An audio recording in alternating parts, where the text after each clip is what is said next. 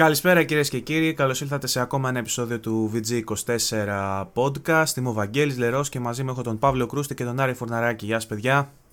Καλησπέρα. Καλησπέρα. Χορεύουμε ακόμα στον χορό του ιού, του κορονοϊού. Χορεύουμε σε ρυθμούς καραντίνας.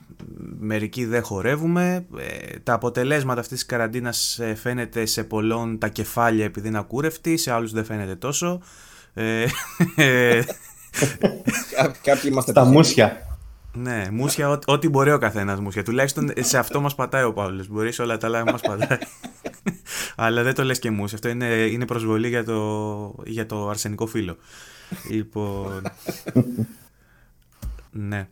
Ε, δεν θα πω ότι αυτή η εβδομάδα ήταν φτωχή. Αλλά ήταν. Μία φορά. You had one job, Βαγγέλη. One job.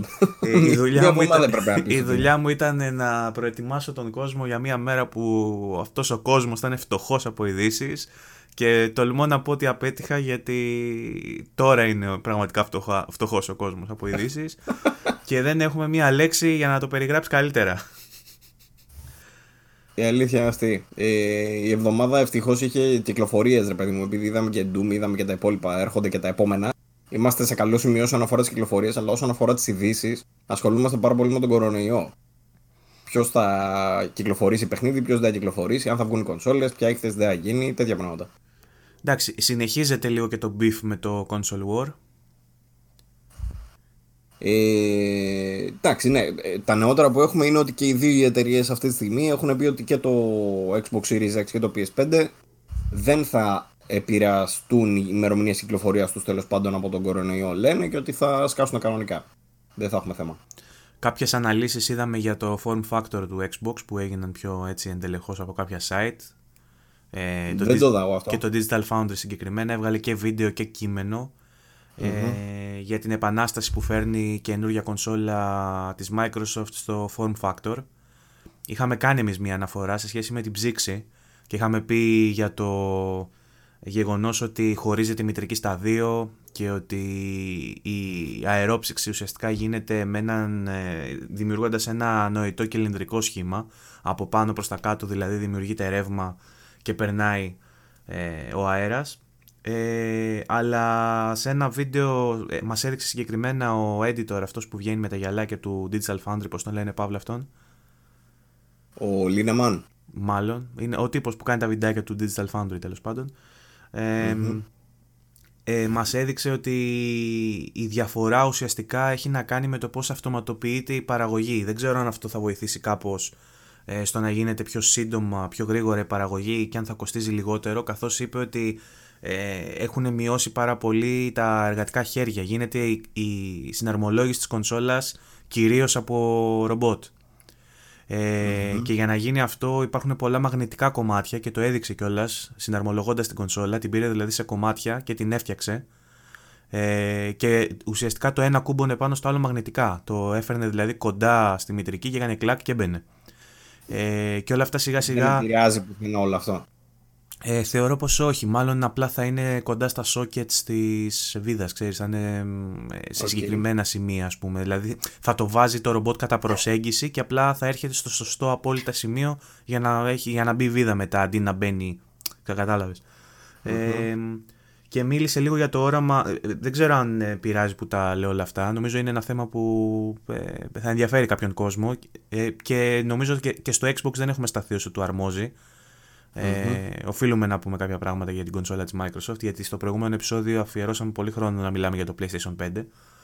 Ε, τέλος πάντων ο τρόπος λοιπόν που σκέφτηκαν οι άνθρωποι του Xbox να φτιάξουν την κονσόλα ε, ήταν ε, να έχουν ε, ως βάση ε, το πλάτος που θα έχει η κονσόλα πάνω στο σασί καθώς θα μπαίνουν τα πράγματα και όντως από τη μία μεριά έχουμε την ψύκτρα ας πούμε και από την άλλη μεριά έχουμε το ε, optical, το drive τέλος πάντων και, τα, και το τροφοδοτικό.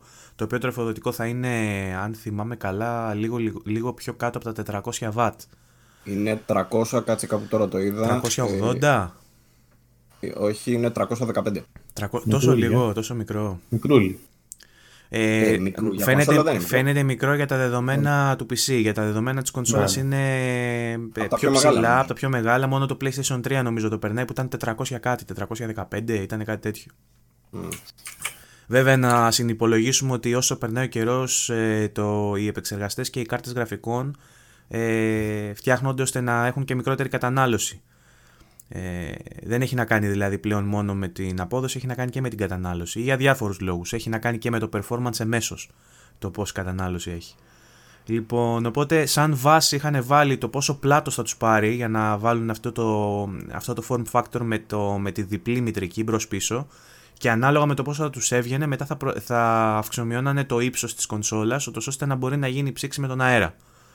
Ε, ε, έδειξαν κάποια πράγματα στο Digital Foundry πιο συγκεκριμένα σε φάση ε, πώς γίνεται το airflow και πώς ακριβώς ε, το σκέφτηκαν και γιατί είναι έτσι.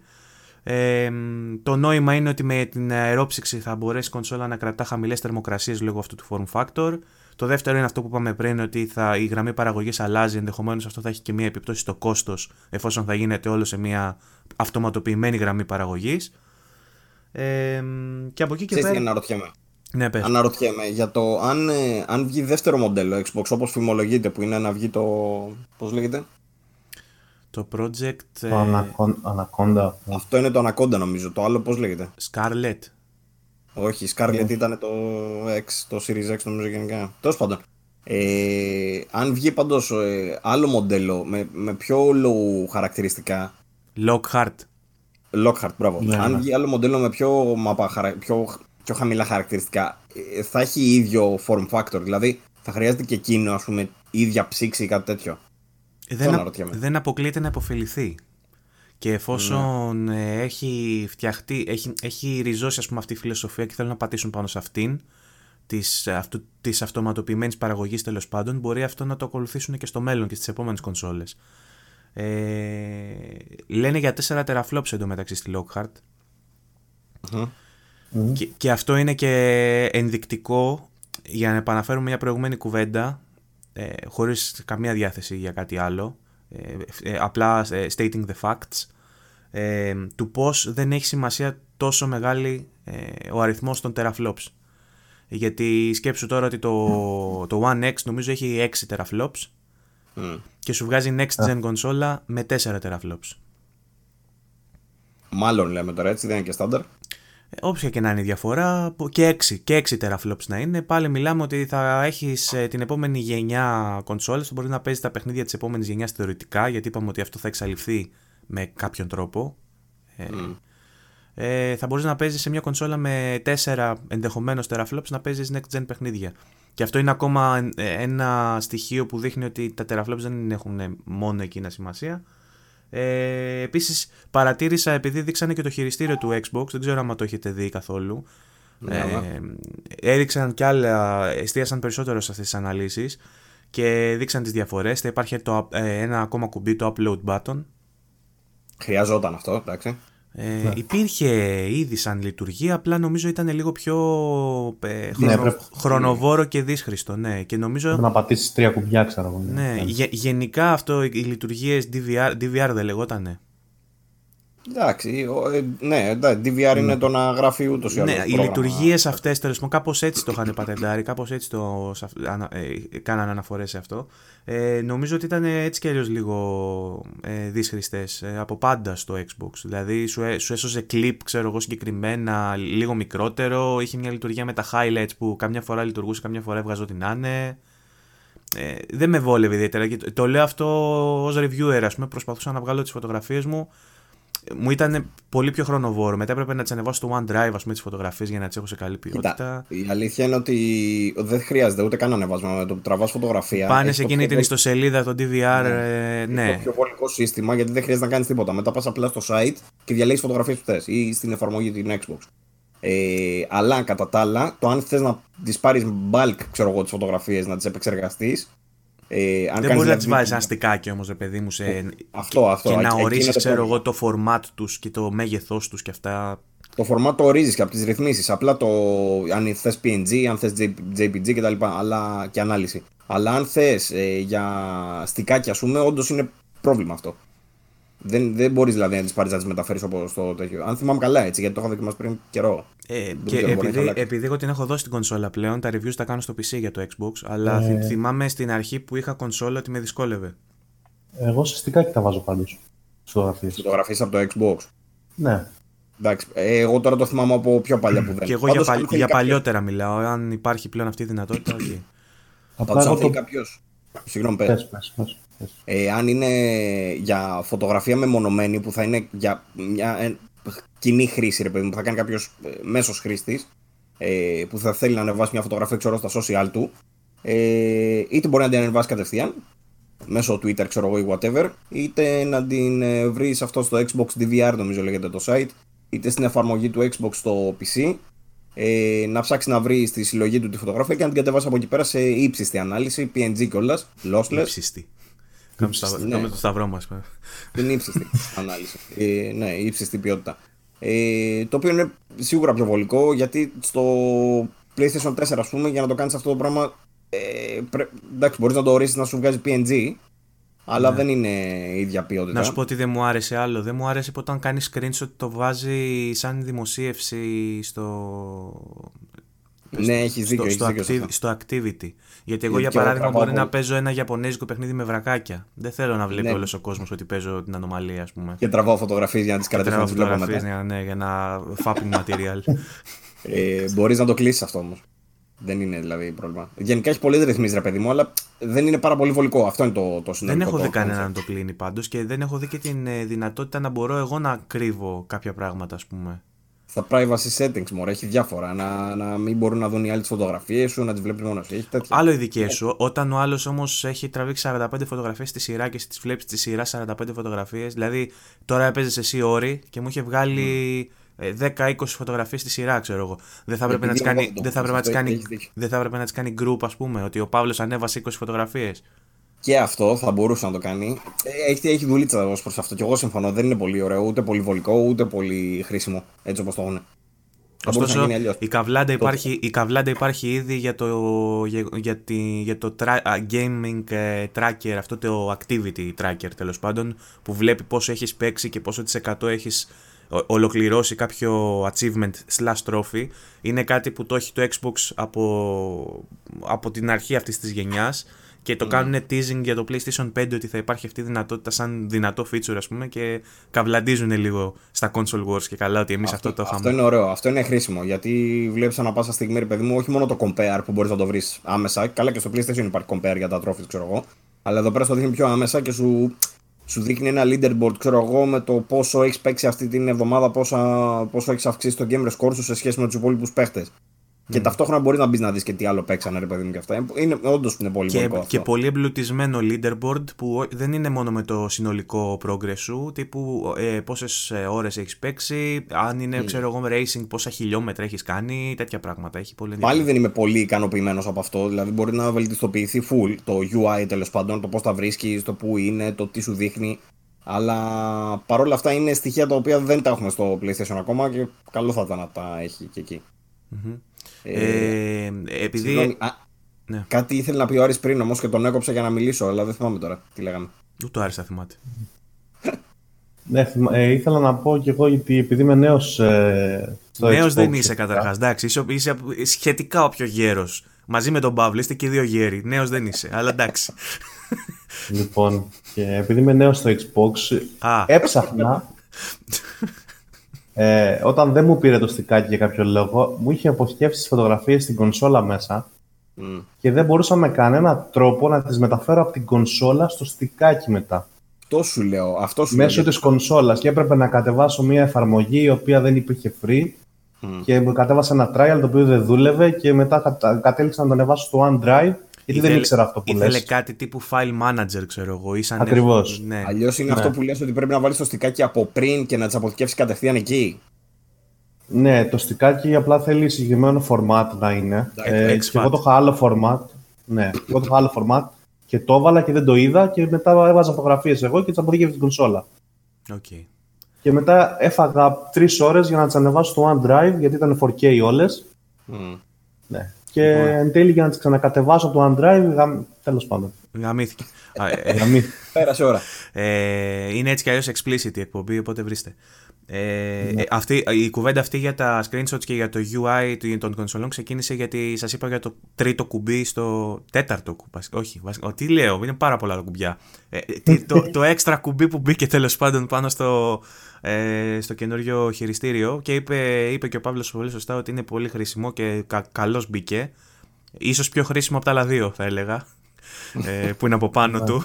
Γιατί ε, πέρα του να πατάς press start to begin, ξέρω εγώ, για ποιο άλλο λόγο πατάς το πάνω κουμπί, δεν ξέρω. ναι, εντάξει. Θα μπορούσε το pause να είναι με, με rage quit, ξέρω εγώ, να, έχει- να καταλαβαίνει πότε πετάς το χειριστήριο και να κάνει pause μόνο του, ξέρω τέτοια φάση. Ρε φίλε, αυτό actually θα μπορούσε με το που αφήνεις το χειριστήριο από τα χέρια σου. Με δεν το γυροσκόπιο. κάνεις; Να έχει τύπου γυροσκόπιο. Δεν νομίζω ότι είναι πολύ ακριβώ μηχανισμός. Μπορεί να λέω και Όχι, ρε. μαλακίες, μπορεί να είναι ακριβό, αλλά ε, τα χειριστήρια θα πρέπει να έχουν γυροσκόπιο και να καταλαβαίνουν αν το έχεις ρίξει. Ξέρω. Το, το DualShock πρέπει να έχει. Το DualShock έχει, το Switch έχει, το Xbox δεν έχει μόνο, αλλά και πάλι είναι πολύ εύκολο να, να έχει έναν αισθητήρα πάνω που καταλαβαίνει πότε το κρατάς και πότε όχι. Σας γλεντάει η Nintendo, ε. ναι, ναι, εκεί, κα- Η- εκεί η- καταλήγουν η όλα. Nintendo καταρχάς να σας θυμίσω ότι έχει το Rumble αυτό που θα βάλουν τώρα με το Aptic και αυτά. το έχει σε, προ- σε μια πρώιμη τέτοια. Το Έλα, έχει... προχωράμε, έλα. Έλα, Όχι, έλα, θα το να- κάνουμε console war. και αυτό θα το κάνουμε console war. Έλα τώρα, πούμε για την τεχνολογική υπεροχή της Nintendo τώρα και γελάμε Λοιπόν, και πέτες. ωραία, Πάμε. μιας και θες να μιλήσουμε για τεχνολογική υπεροχή και είμαστε ακόμα στο χειριστήριο, θες να πούμε για το γεγονός ότι θα έχει AA batteries. δεν θα έχει, για ακόμα μία φορά δεν θα Nintendo έχει. δεν έχει μπαταρίες, φίλε.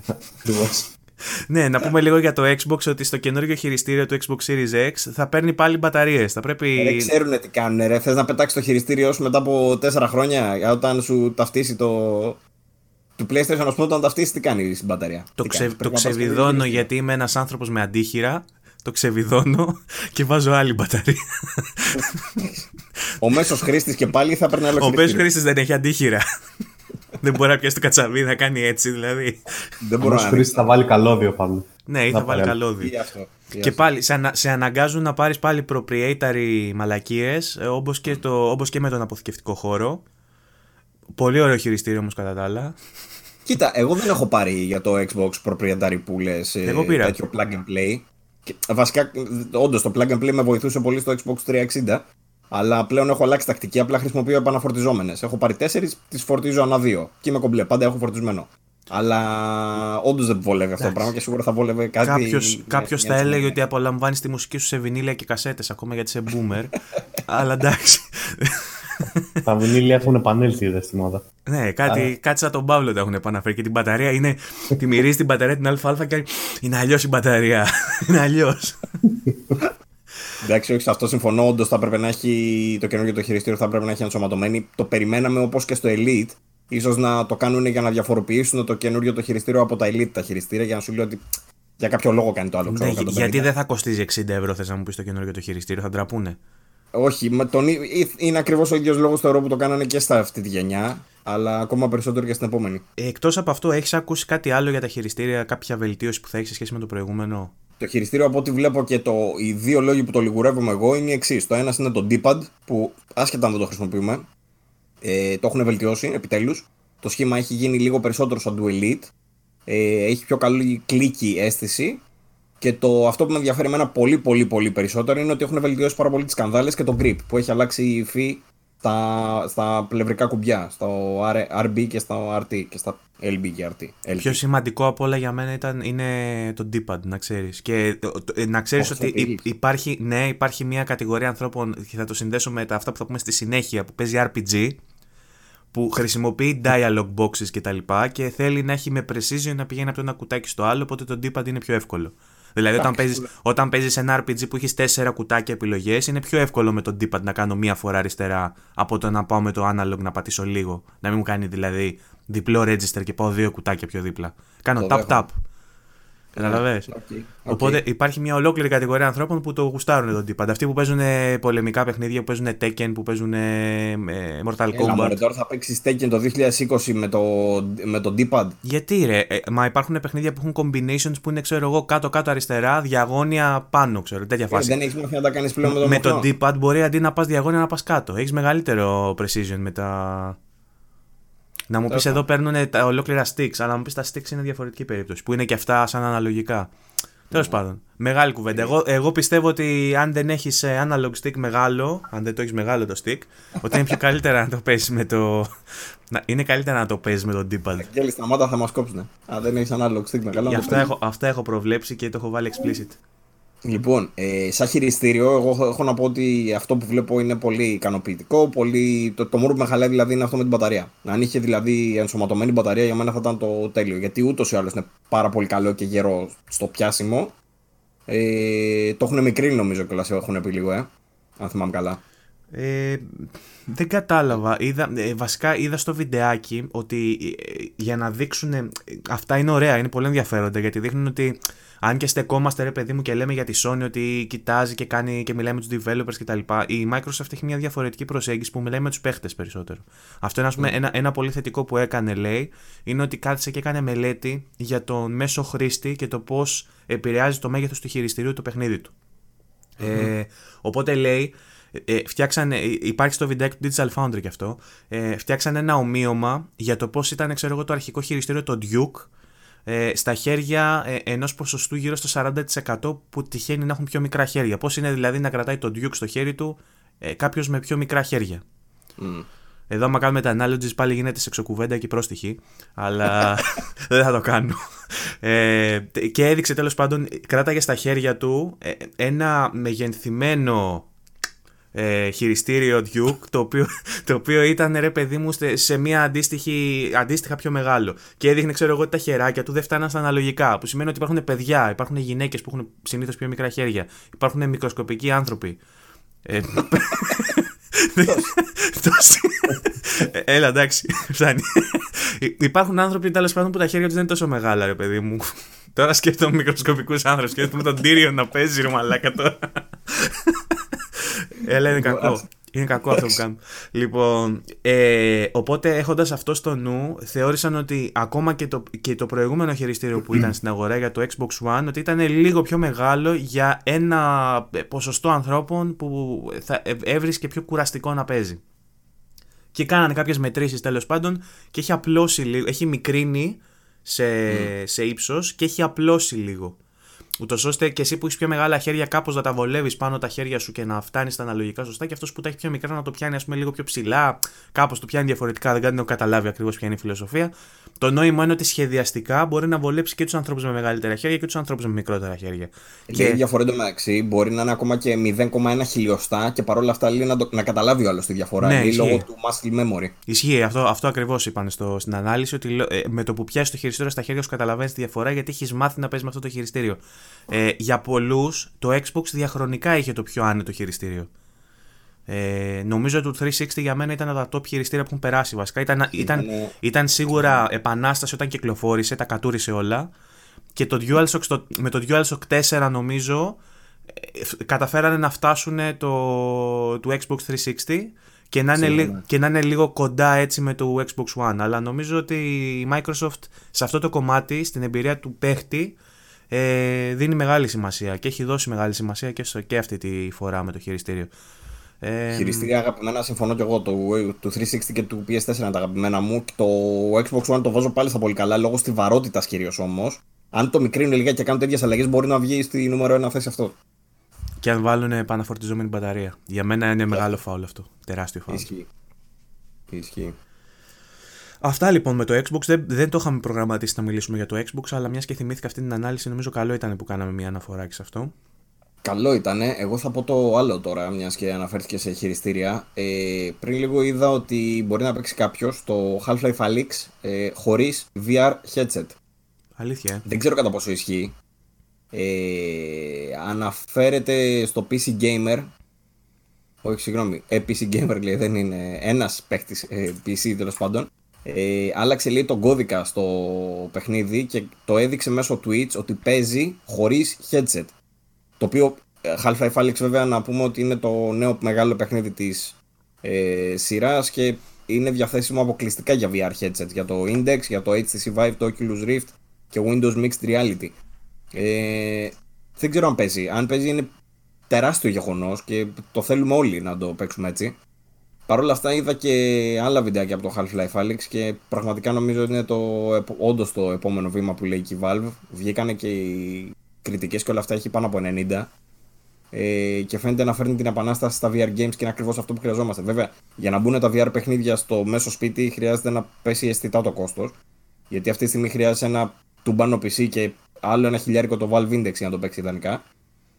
Ε, ε, να, πούμε, να πούμε ότι ο Παύλος ψάχνει σπόνσορα για να του δώσει το Alex για να το παίξουμε. Μπράβο, αυτό ψάχνουμε σπόνσορα σε περίπτωση που έχει κάποιος Valve Index ή Oculus Rift ή οτιδήποτε τέλος πάντων. Δώστε, θα βάλουμε το παιχνίδι να το κάνουμε review και ξαναπάρτε μετά πίσω. Δεν έχουμε πρόβλημα. Και αν θέλετε, θα, και αν θέλετε θα κάνουμε και content με εσάς μέσα όπως κάναμε με το Σταύρο αυτή την τρομερή παραγωγή για το Doom με, με το unboxing της Collector. Και κάπου, εδώ ανοίγουμε και τον έρανο, θα περάσει ο Βαγγέλης μετά με το δίσκο να μαζέψει ό,τι μπορεί. Έτσι ακριβώς. Αλλά. Συνέχισε, όχι, συνέχισε για το Alex, Παύλο. Πες μας για το Alex. Το VR θα βρούμε και φίλοι μας θα έχουν VR. Το θέμα είναι ότι πού θα βρούμε χώρο για να πάμε να το παίξουμε, για να το τεστάρουμε. Κατάλαβες. Είπαμε, σπίτι μου. Δηλαδή, σε ιδανικές Ο χώρος μας πείραξε. Ναι, ρε, θα πρέπει να πάω το πάρω όμως από αυτόν που το έχει και να το φέρω στο σπίτι σου. Δεν γίνεται. Γιατί Στο σπίτι μου λίγο δύσκολο, εντάξει. Για μένα λέει. Α, λέει. Πάντως, όσον αφορά το παιχνίδι αυτό καθ' αυτό, ήδη αυτά που διαβάζουμε είναι ανεπανάληπτα. Για, για την ακρίβεια λένε ότι παρόλο που είναι prequel και δεν προχωρά την ιστορία, ρε παιδί, γιατί όλοι θα θέλαμε ένα Half-Life 3. Και η εταιρεία έχει δεσμευτεί ότι δεν είναι το τέλος αυτό, το Half-Life Alyx. Έχουν σκοπό να το συνεχίσουν, μακάρι. Ε, το Half-Life Alyx είναι ένα παιχνίδι το οποίο λένε ότι δίνει, δεν είναι απλά ένα demo ας πούμε VR, δεν είναι απλά ένα κάτι που θα σου δείξει απλά τις δυνατότητες του τι μπορεί να κάνει Valve τώρα ε, και να το αφήσουν εκεί. Είναι λένε ένα full-fledged κανονικότατο Half-Life παιχνίδι. Ε, όσοι το παίξανε συμφωνούν. Έχει μέσα και το shooting που πρέπει και τα puzzles που πρέπει ε, και η ιστορία του είναι ακριβώς ε, όπως πρέπει και full ε, πώς το λένε, με βάθος. Καλά και αισθητικά εντωμεταξύ είναι πολύ καλύτερο από πολλά παιχνίδια που κυκλοφορούν ε, σαν ε, απλά first person shooter. Αισθητικά είναι απίστευτο και νομίζω ότι ταιριάζει πάρα πολύ και στο είδος παιχνιδιού. Όλα αυτά που κάνεις με το Gravity Gun πλέον, βέβαια δεν έχει Gravity Gun. Έχει κάποια άλλα γάντια τα οποία τα λέει Gravity Gloves, νομίζω κάτι τέτοιο. Anti-Gravity Glove. Ε, ε, ε, έκπληξη για όλους. Ναι. που είναι λέει, πάρα πολύ διασκεδαστικό γιατί στην ουσία, ε, όπως είσαι με το χέρι σου, κρα, κρατάς πατημένο και έρχεται το αντικείμενο που βλέπεις, που στοχεύεις, έρχεται στο χέρι σου κατευθείαν. Είναι σαν να έχεις τηλεκίνηση. Και λέει ναι. ότι είναι πάρα πολύ διασκεδαστικό αυτό. Ή έχει άλλα σκηνικά, ας πούμε, είσαι μέσα σε ένα κτίριο και είναι ένας εχθρός απ' έξω. Μπορείς να σπάσεις το τζάμι με το όπλο, να καθαρίσεις το τζάμι πάλι με το όπλο και να βγεις απ' έξω να κοιτάξεις για να πυροβολήσει τον εχθρό. Έχει φοβερά τέτοια πράγματα. Είσαι, ξέρω εγώ, πάνω από τα κυκλειδώματα και πρέπει να κοιτάξεις κάτω για να σημαδέψεις τον εχθρό. Μου είχες πει και το άλλο με τα, με τα, σκουπίδια που μου είπες. Ότι για να πάρεις, ξέρω εγώ, μέσα από τα σκουπίδια κάτι πρέπει να κουνήσεις, να ψάξεις με τα χέρια σου. Ναι. Δεν είναι όπως έχουμε συνηθίσει τα παιχνίδια μας. Πατάμε ένα κουμπί και κάνει reload. Έχουμε συνηθίσει να πηγαίνεις σε ένα κάδο σκουπιδιών, να πατάς ένα κουμπί και να σου λέει βρήκα αυτό. Αυτό γίνεται πλέον πολύ πιο διαδραστικό γιατί πρέπει να πας στον κάδο, να κοιτάξεις μέσα, να πετάξεις τα πράγματα που έχει μέσα για να βρεις το κάτω μέρος του κάδου, ξέρω εγώ, το, τη σύριγγα για την ενέργεια. Ή ξέρω εγώ πηγαίνει στο health station που πήγαινες παλιά και πάταγες στο ε και το κράταγες πατημένο για να σου γεμίσει τη ζωή. Τώρα πρέπει να πάρεις μια σύριγγα, να τη βάλεις μέσα χειροκίνητα, την παίρνεις, τη βάζεις. Να κλείσεις, ξέρω εγώ, το καπάκι, να κουμπίσεις το χέρι σου και να πατήσεις το κουμπί για να σε, για να σε κάνει ε, να γεμίσεις ενέργεια. Για να, νομίζω σε, σε τσιμπάει και καλά ένα μηχάνημα. Όλα αυτά δείχνουν ένα. αυξάνουν το immersion full. Ή για να γεμίσεις το όπλο, κλασικά όπως. Εντάξει, αυτό το έχουμε ξαναδεί βέβαια και σε άλλα παιχνίδια παίρνεις το γεμιστήρα, ξέρω εγώ, πατάς κουμπί στο όπλο, το clip, για να πετάξεις το γεμιστήρα τον άδειο και κουμπώνεις κανονικά το γεμιστήρα τον καινούριο. Όλα αυτά κάτι δίνουν. Οι χειροβομβίδες που πετάς, ξέρω εγώ, που θα πάρουν την κλίση, την ανάλογη. Όλα αυτά στα VR παιχνίδια είναι το ένα το βήμα το παραπάνω και το Half-Life φαίνεται ότι τα κάνει όλα αυτά άψογα. Έχουν, έχουν προγραμματίσει ή έχουν προνοήσει τέλος πάντων για κάποιο περιφερειακό ε, τύπου, τύπου σαν να κρατάς όπλο, ας πούμε, για το VR; Στο... Για το Half-Life τώρα λες συγκεκριμένα. Ναι. Half-Life όχι, αλλά σαν όπλο κανονικά υπάρχει το... Στο... Υπάρχει το PlayStation Move. Το... Αυτό. Υπάρχει το Aim Gun. Το, aim... το PC όχι. Βέβαια, στο, νομίζω στο Alex με, το... με, με αυτό που δείχνει να είναι το παιχνίδι έχει πιο πολύ νόημα να έχεις στα χέρια λόγω των gloves ας πούμε, ότι δεν είναι τόσο με το όπλο. Και το έχουν υπολογιστεί έτσι. Επίσης τα puzzles είναι απίστευτα γιατί όλα τα puzzles πλέον περιλαμβάνουν κινήσεις και πραγματάκια έτσι puzzles λογικής που πρέπει να λύσεις με διακόπτες και με τα χέρια σου, χειροκίνητα δηλαδή, έτσι με φυσικό τρόπο να πας και να ανοίξεις καπάκια και διακόπτες. για να μεταφέρεις, ξέρω εγώ, για να μετακινήσεις γερανούς, για να μεταφέρεις κάποια. ε, μεταφέρεις το ρεύμα, να δείξεις με φακό, ξέρω εγώ, που βλέπεις. Είναι ε, όλες αυτές οι λεπτομέρειες που κάνουν την εμπειρία, νομίζω, πολύ πολύ ε, immersive.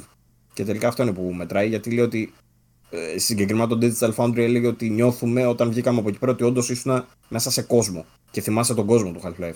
Έχει και τρελή λεπτομέρεια, το οποίο δεν έχουμε συνηθίσει να το βλέπουμε σε VR. Νομίζω ότι είναι σημείο ορόσημο στην ιστορία του gaming. Είναι το πρώτο πραγματικό VR παιχνίδι που βλέπουμε. Όλα τα υπόλοιπα ήταν gimmicks μέχρι τώρα. Ισχύει. Το Ε, καλύτερο VR μέχρι τώρα. Αυτό, μακράν. Και εγώ θα ήθελα να το κολλήσουμε και μαζί και με το Walking Dead Saints and Sinners που έλεγα και την προηγούμενη φορά. Που επίσης το έχουμε δει σε βιντεάκια και φαίνεται εκπληκτικό. Και που πιάνεις, τα ζόμπι, πιάνεις στο κεφάλι το ζόμπι ξέρω, και μπορεί να τον πετάξεις, μπορεί να τον καρφώσεις, μπορεί να τους οτιδήποτε. Ε, νομίζω ότι το VR τώρα αρχίζει και δείχνει λίγο έτσι, τι μπορεί όντως να κάνει με full παιχνίδια και όχι με demo πλέον. Γιατί έχουμε βαρθεί να βλέπουμε demo και παιχνίδια experiences, ξέρω εγώ. Ναι. Μακάρι να βγουν και άλλα τέτοια. Μακάρι να δούμε και το Half-Life και σε κάνα άλλο VR, PlayStation για παράδειγμα. Γέλαγε ο Βαγγέλης να το είπα την προηγούμενη φορά. Ναι, ισχύει. Εντάξει, ο, ε, ορίμασε μέσα μου η σκέψη όμως. PSVR 2 ίσως. Ναι, αυτός. Αυτό. Σ- Σκέφτηκα, σκέφτηκα κάτι τέτοιο και ορίμασε λίγο η σκέψη μέσα μου. Αλλά αρχικά που σκέφτηκα τα τωρινά δεδομένα, ναι, γέλασα η αλήθεια είναι. Ναι, σε τωρινά δεδομένα η αλήθεια είναι ότι δεν υπάρχει η ακρίβεια για να γίνει αυτό. Ε, είχα δει πάντως είχε βγει ένα βιντεάκι, δεν θυμάμαι από ποιο site, είχαν βγάλει και καλά ένα concept για το UI του PS5 και ήταν πανέμορφο. Και είχε μέσα και καλά τέτοια παιχνίδια, ρε παιδί μου. Έλεγε ξέρω, Half-Life Alyx που έχω. Ναι, ναι. ο- ε, νομίζω δεν είχε το Half-Life, είχε όμως πολλά παιχνίδια που δεν έχουν ανακοινωθεί. Είχε Φραν- και το Half-Life, εκεί πέρα το είχα δει. Αλήθεια. και μου είχε σκάσει και εμένα ότι θα μπορούσε να βγει και σε PlayStation VR, όντως. ναι. Ε, Ήταν concept, βέβαια, δεν έχει καμία σχέση με την πραγματικότητα, έτσι. Να το πούμε αυτό. Ναι, ε, ε, έχει κυκλοφορήσει ένα concept βασικά με το πώς θα μπορούσε να είναι το UI του PlayStation 5. Mm. Ε, ωραίο ήταν, αλλά είναι concept. Ε, δηλαδή, άμα σκεφτούμε πώς ήταν ε, τα concept για το PlayStation 4 που βγαίνανε, Ναι, εντάξει. ήταν αντιγιά, ξέρω εγώ, και τελικά ήταν πολύ πιο απλό αυτό που πήραμε. Μα έχουμε δει κιόλας από το PlayStation 5 είχε λικάρει κιόλας το πώς θα είναι μάλλον. Και έμοιαζε, ήταν ολόιδιο βασικά με του 4. Ναι. Αυτό που θα δηλαδή το 5 φαίνεται να είναι ολόιδιο με του 4. Τέλος πάντων, μακάρι να μοιάζει περισσότερο στο concept τελικά. Αλλά δεν το βλέπω. Τέλος πάντων, αυτά με το Half-Life. Ε, πολύ σημαντικό παιχνίδι, ίσως το σημαντικότερο του μήνα που κυκλοφόρησε, γιατί είναι και το πρώτο παιχνίδι από τη Valve εδώ και πόσο καιρό. Το είχαμε ξαναπεί βέβαια. Είχε βγάλει το Artifact, ένα παιχνίδι με κάρτες που πήγε άπατο. Πέτυχε τελείως, ρε. Τελείως. Ε, και τώρα που έβγαλε αυτό επιτέλους που ζητάει ο κόσμος, ρε παιδί μου, καινούριο Half-Life παιχνίδι, βέβαια δεν μπορεί να το παίξει κανείς. Είπες, Παρόλα ότι- αυτά, εί- την είπες πρώτη- όμως πριν, δεν δεν θυμάμαι αν, αν ανέπτυξες, γιατί κοιμάμαι και όρθιος, ε, είπες ότι βρέθηκε τρόπος για να παίζετε με χειριστήριο το Alex. Βγήκε ένας τύπο και έχει βγάλει. Έχει βγει ένα mod, βίντεο ας στο πούμε, Twitch. υπάρχει κάτι λειτουργικό που δουλεύει όντως; Δεν το ξέρω αν λειτουργεί αυτό. Πρέπει να το τσεκάρουμε κι εμείς, γι' αυτό και εγώ δεν επεκτάθηκα. Γιατί λέει ότι μπορείς να βάλεις ένα command και καλά ότι fake VR environment, κάπως έτσι. Και καλά ότι μπορείς να το παίξεις κανονικά στον υπολογιστή σου χωρίς την ανάγκη για VR headset. Βέβαια, φαντάζομαι θα, θα λείπει η μισή εμπειρία αν Ε, ναι, το παίζεις ναι, χωρί VR. προφανώς. Αλλά κάτι είναι και αυτό έστω για αυτούς ρε παιδί μου που δεν υπάρχει περίπτωση να το παίξουμε αλλιώς. να μην το παίξουμε ξέρω σε 10 χρόνια. Ε, και φαίνεται να μπορεί να παιχτεί. Δεν το έχω ψάξει πολύ. Όποιος ενδιαφέρεται μπορεί να το ψάξει και εκείνος παραπάνω. Μας γράψει και στα σχόλια αν τα κατάφερε τελικά. Θα το ψάξουμε κι εμείς περαιτέρω. Μήπως το κάνουμε review τελικά χωρίς VR. Ε, αυτό. Οκ. Λοιπόν, Τι άλλο έχουμε; διάφορα. Ε, Α, συγγνώμη, να συμπληρώσω επίσης ότι το Half-Life Alyx λέει την πρώτη μέρα του είχε ε, ταυτόχρονους 43.000 χρήστες στο Steam. μμμ. Το οποίο για VR, ας πούμε, παιχνίδι θεωρείται τούμπανο, έτσι. Άμα σκεφτούμε πόσο έχει ο εξοπλισμός VR κτλ. Οκ. Τι άλλο, θες να, πεις, θες να συνεχίσεις ή θες να ψάξω κάτι να πω εγώ; Ε, ο- δεν έχω να πω κάτι άλλο για το Half-Life. OK. Σε σχέση με άλλα πράγματα, Σε σχέση με άλλα πράγματα έχουμε άπειρα. έχουμε άπειρα. Γιατί στην αρχή, Άπειρα. στην αρχή είπαμε ότι είναι Άπειρα, φτωχή η άπειρα, εβδομάδα. άπειρα. Τι έγινε τώρα, άλλαξε η φάση; Άπειρα, όχι τόσο σημαντικά. Ένα από απ τα πιο σημαντικά, βέβαια, έχει να κάνει με αυτό που λέγαμε πριν και ξέχασα να το αναφέρω. Έχει να κάνει με τον κώδικα, λέει, τη- graphic source code της AMD για το Xbox Series X. Καθώς υπάρχει λέει ένας hacker ο οποίος ε, έκλεψε αυτόν τον κωδικό. Τον κώδικα, όχι τον κωδικό. Τον Ξαναπες το τι έκλεψε ακριβώς. Τον πηγαίο κώδικα Α, των το γραφικών... source code, ναι. Μπράβο. Ε, ο οποίος τύπος λέει πήγε και έβγαλε το μέρος του κώδικα στο GitHub. Ναι. Τον πόσταρε ρε παιδί μου για να δείξει ότι όντως είναι legit και αληθινός κτλ. Το κατεβάσανε, που σημαίνει ότι όντως αυτό το πράγμα. Αλλά ε, ότι, ό,τι μπαίνει στο ίντερνετ έχει γράψει, υπάρχει κάπου στο deep web αυτό το πράγμα σίγουρα. Και αυτό, αλλά το γεγονός ότι ζητήσανε να κατέβει σημαίνει ότι όντως έχει βάση και ότι όντως είναι αληθινός, που σημαίνει ότι όντως τον έκλεψε ο τύπος. Ε, και βέβαια αυτός ζητάει 100 εκατομμύρια για να τον ε, Καλά, παραδώσει εντάξει. τον κώδικα. ε, Να αλλιώς πούμε, λέει, να θα πούμε το- ότι αυτό θα ήταν ας πούμε, ένα καλό πάτημα για να τρέξει η κονσόλα unsigned code. Ναι, δεν νομίζω τώρα. Δεν είναι υπάρχει δυνατόν να το περίπτωση κάνει έτσι. Θα γιατί χάσουν δεν, λεφτά. δεν υπάρχει περίπτωση, ειδικά στην περίπτωση του Xbox. Δεν υπάρχει περίπτωση στην περίπτωση. Ε, γιατί έτσι κι αλλιώς η, η τρέχουσα γενιά δεν έχει σπάσει ακόμα. Έτσι, πειρατικά δεν υπάρχει κάποια λύση μόνιμη. Ε, Έφυγε ο Παύλος. Α, Άν- άνοιξε, Τώρα μιλάμε άνοιξε, Βαγγέλη. άνοιξε το φως για να έχει πολλά προβολάκια, να δείχνει καλύτερα το προφίλ του. Μπράβο γι' αυτό. Λοιπόν. Ε, στο PlayStation υπάρχει κάποια λύση, η οποία είναι ημιμόνιμη, σαν τα νύχια. Ε, και φυσικά δεν υπάρχουν πατέντες για να πεις online και τέτοια. Είναι, είναι για πολύ μερακλείδες, ρε παιδί μου, και πολύ, είναι πολύ σκοτεινή η κουβέντα αυτή. Δεν θα πάμε εκεί.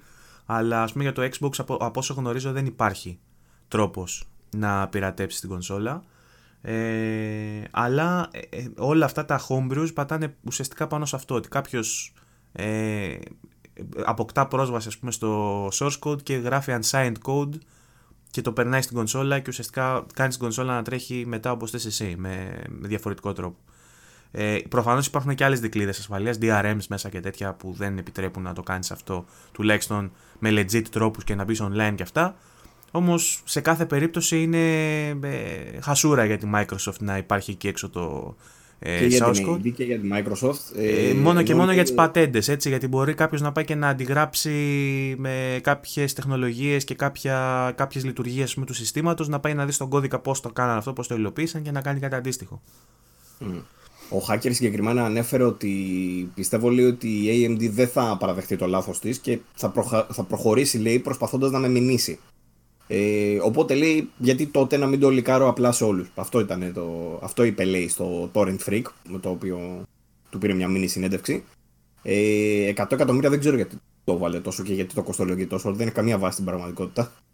Ε, και ο ίδιος έχει υποστηρίζει τέλος πάντων ότι αν δεν τον πληρώσουν θα, απλά θα το λικάρει.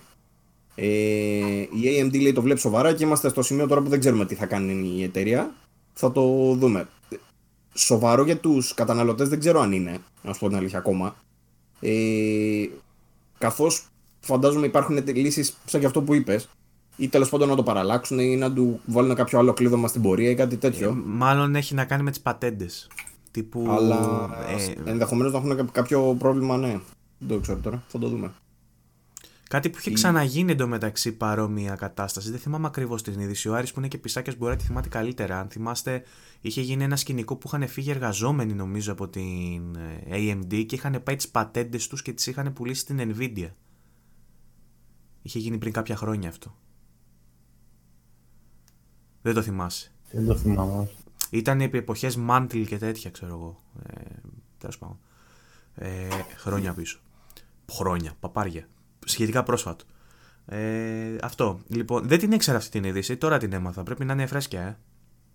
Ε, βγήκε μέσα στην εβδομάδα τώρα, δεν, ήταν, ε, δεν βγήκε σήμερα. Δεν το είχα προσέξει αυτό. Δεν το γράψαμε κιόλας, γιατί εμείς δεν γράφουμε για τέτοια πειρατικά. Εμείς είμαστε legitimate site. Ναι, έτσι ακριβώς.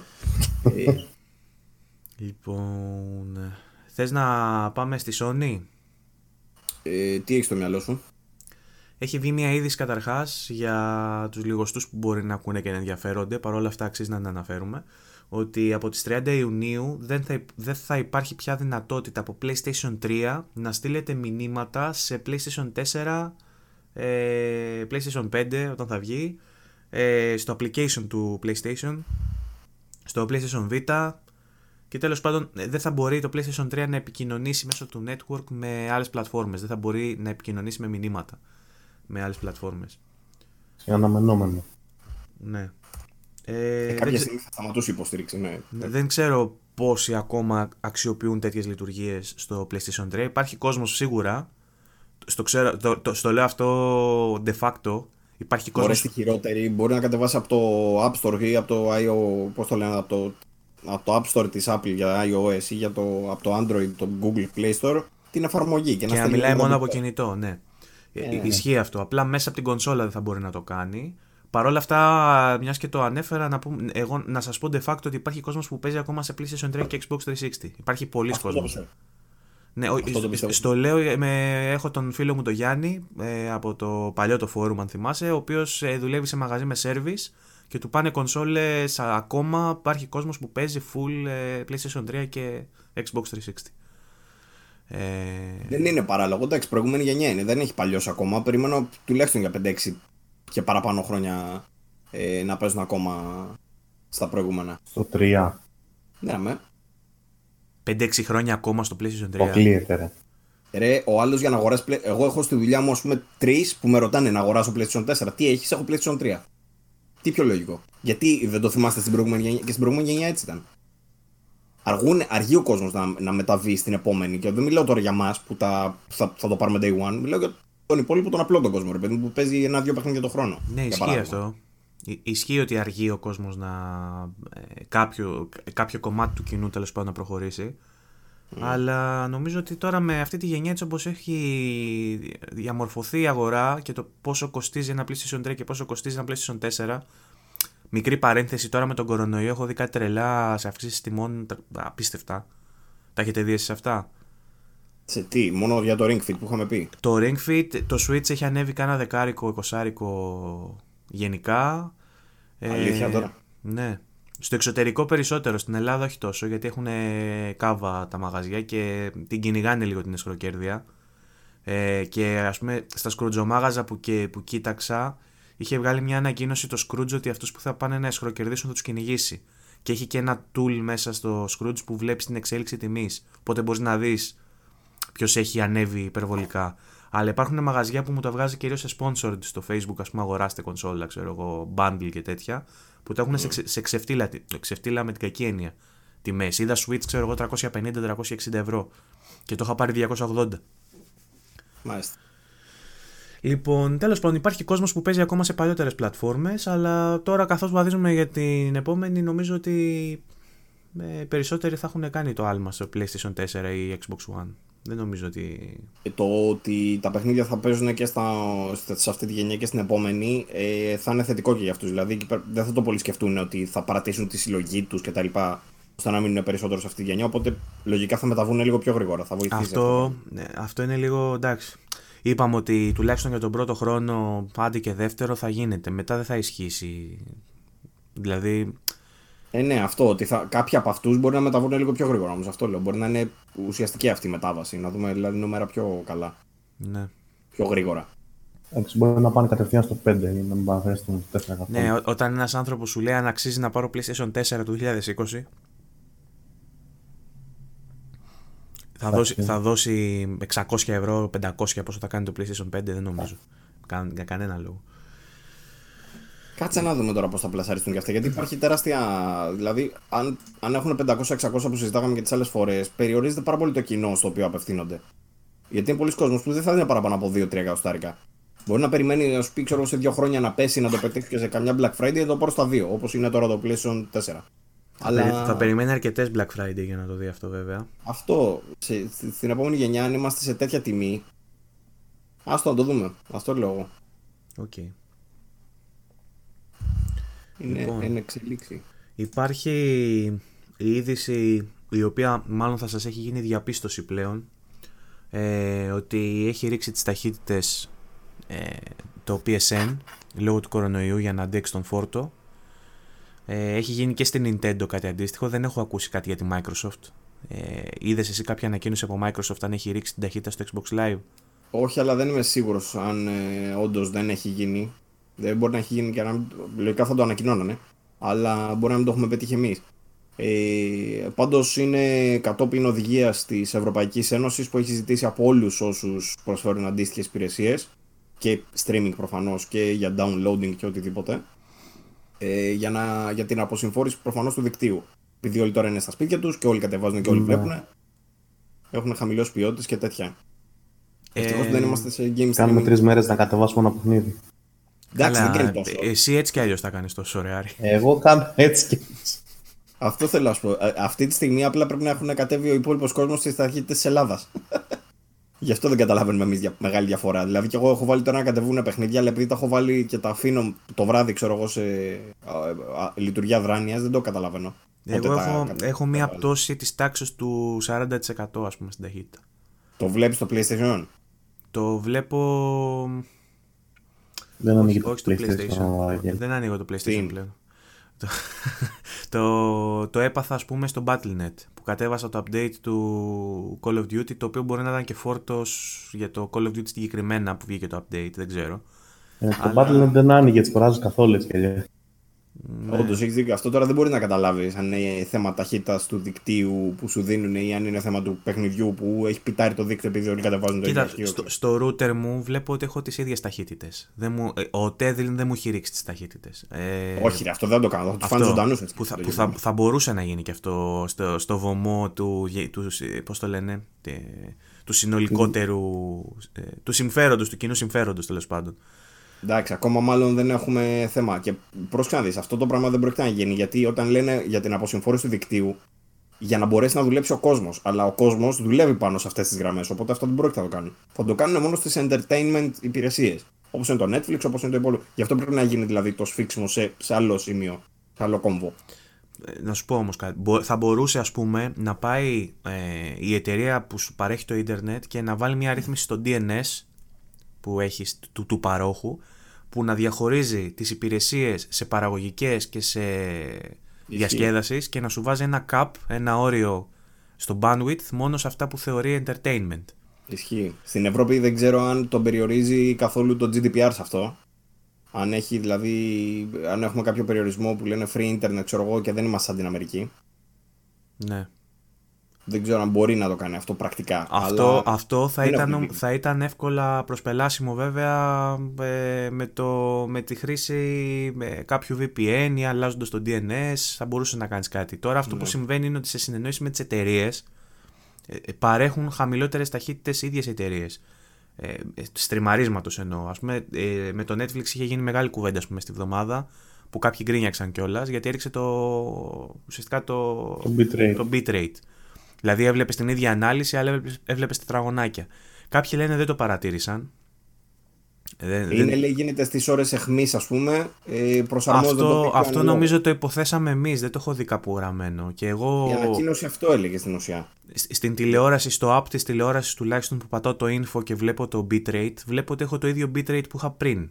Βλέπω Είναι δηλαδή αυτό, σε γι' αυτό, 4K. μήπως είναι- Ε, Βλέπεις τετραγωνάκια; Δεν βλέπω, ε, ε, δεν βλέπω τετραγωνάκια γιατί είναι μεγάλη η ανάλυση. Δηλαδή, εγώ, εμένα, αν, αν στριμάρω σε 4K κανονικά και με το χαμηλότερο bitrate μου στέλνει ε, ποιότητας 1080p, ναι, θα, δω, θα το δω χειρότερα, που όντως το βλέπω χειρότερα, όμως δεν θα μου φανεί με τετραγωνάκια. Αν όμως εσύ στρίμαρες, επειδή η, η συσκευή σου ε, σηκώνει 720p και σου χαμηλώσει το bitrate σε 720p, τότε θα αρχίσεις να βλέπεις τετραγωνάκια.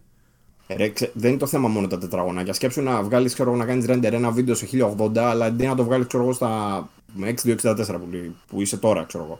Αντί να το βγάλεις όμως, ξέρω εγώ, στα 3 GB που λέει ο λόγος, να το βγάλει στα Ναι, 300 εντάξει. MB. Με το bitrate έχει να κάνει, ναι, εννοείται. Αυτό. Το, το αποτέλεσμα που θα δεις θα είναι έσχος. Δεν θα είναι μόνο τετραγωνάκια. Θα είναι θολό. θα Θέλω είναι να και πω, παρόλο ρε που θα παιδί μου, είναι. αυτό το ίδιο. Λέμε ότι ουσιαστικά δεν έχει να κάνει μόνο με την ανάλυση. Μπορεί να σου δίνουν την ίδια ανάλυση, αλλά να έχει πολύ χαμηλότερο bitrate. Δηλαδή η πληροφορία που έχει μέσα σε κάθε καρέ να είναι πολύ μικρότερη ε, από πριν.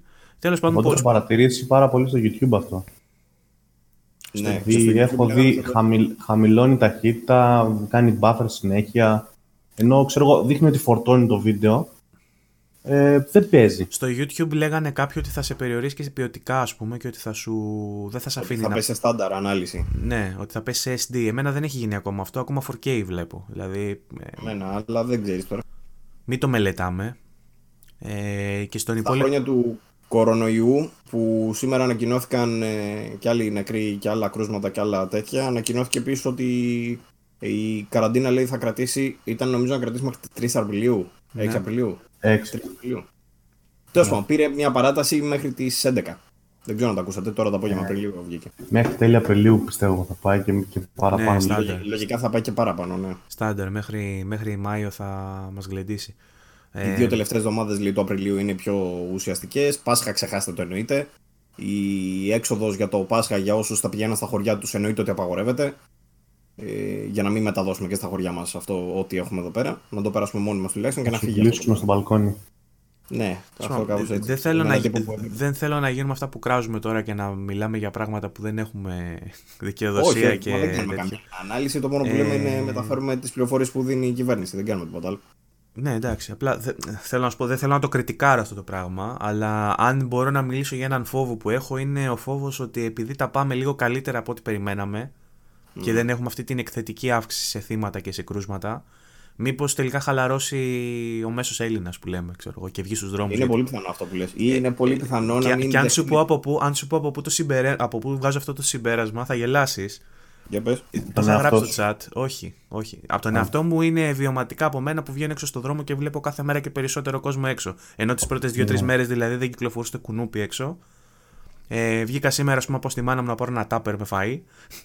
Και στο δρόμο ήταν. ε, είδα πολύ κόσμο στον δρόμο. Είδα... Έστειλες μήνυμα.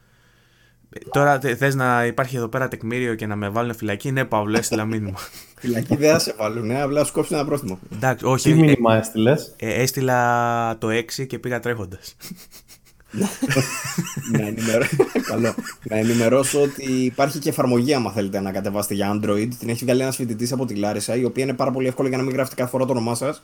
Στην ουσία σου κάνει αυτό το πράγμα. Ανοίξει τη εφαρμογή, τα έχει όλα έτοιμα, απλά επιλέγεις αριθμό ή και μπορείς πατάς απλά στο συνεφάκι που είχε στείλει την προηγούμενη φορά να το κρατήσεις παραταταμένα, να αντιγραφεί, επικόλληση και να το στείλεις. Ξέρω, εντάξει, οκ. ένα. Ναι, αυτό κάνει και αυτός με την εφαρμογή σε λίγο πιο ωραίο περιβάλλον αυτό. οκ. Δώσε στο φοιτητή λίγο τέτοια. Για λίγο να credit. διευκολύνουμε λίγο τον κόσμο. Σε Αμέσως. φάση ε, βοηθάμε το κίνημα του μείνετε μέσα, βγάζοντας μια εφαρμογή που σας βοηθάει να βγείτε έξω.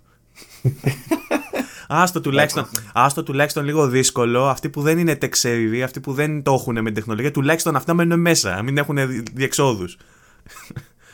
Εγώ πάντως σε αυτό που λες με την κίνηση είναι ανάλογα με τη μέρα. Τυχαίνει δηλαδή να έτυχε και βγήκα για δουλειά αναγκαστικά ε, και όντως είδα κίνηση. Δηλαδή πήγα μέχρι το Μαρούσι και όντως γινόταν πανικός. Ε, πανικός. Ήταν σαν να είναι ρε παιδί μου, ξέρω εγώ, Σαββατοκύριακο που και να, έχει, και να λείπει ο κόσμος από την Αθήνα. Αυτό. Αλλά ε, όντως και εγώ είδα κόσμο έξω. Λένε ότι έχουν πέσει πάρα πολύ πάντως. δεν είπα εντωμεταξύ από που το συμπέρανα. Είπα, μ, πετάχτηκε ο Άρης και με ρώτησε για το έξω, αλλά ε, αυτό που, ε, από εκεί που έβγαλα εγώ το συμπέρασμα. Τι; Α, είπες ναι, ότι τελικά Ότι δεν από, είναι. αλλού αυτό. το, συ- από, από αλλού το συμπεράνω, το συμπέρανα Για εγώ. πες. Ήταν, είναι από, τα, τις πλατφόρμες που παραγγέλνεις φαγητό, τύπου eFood και τέτοια. Τι είδες; Τις πρώτες, δι- τις πρώτες δύο μέρες της καραντίνας ήταν όλα κλειστά γιατί ήταν όλοι χεσμένοι πάνω τους και τα λιγοστά μαγαζιά που είχε ανοιχτά, επειδή δεν παράγγελνε κανένας, είχαν, ξέρω εγώ, χρόνο εξυπηρέτηση στα 20 λεπτά, 30 λεπτά κτλ.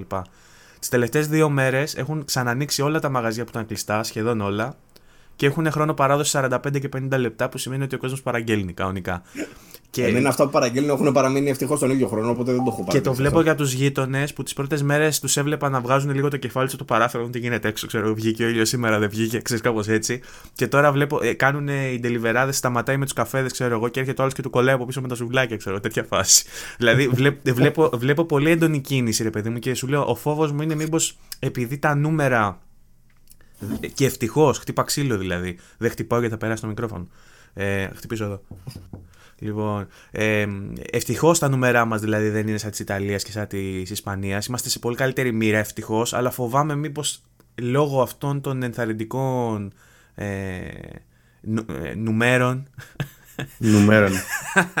Λατινικό είναι. αριθμών, ε, μήπως ο Έλληνας ε, αποφασίσει ότι η καραντίνα δεν του κάνει, ρε παιδί μου, ότι εντάξει, οκ, ότι ήταν. Ρε φίλε, έρχεται Πάσχα. Ο, το συνειδητοποιείς ότι ο άλλος που δεν μπορείς να τον κρατήσεις μέσα.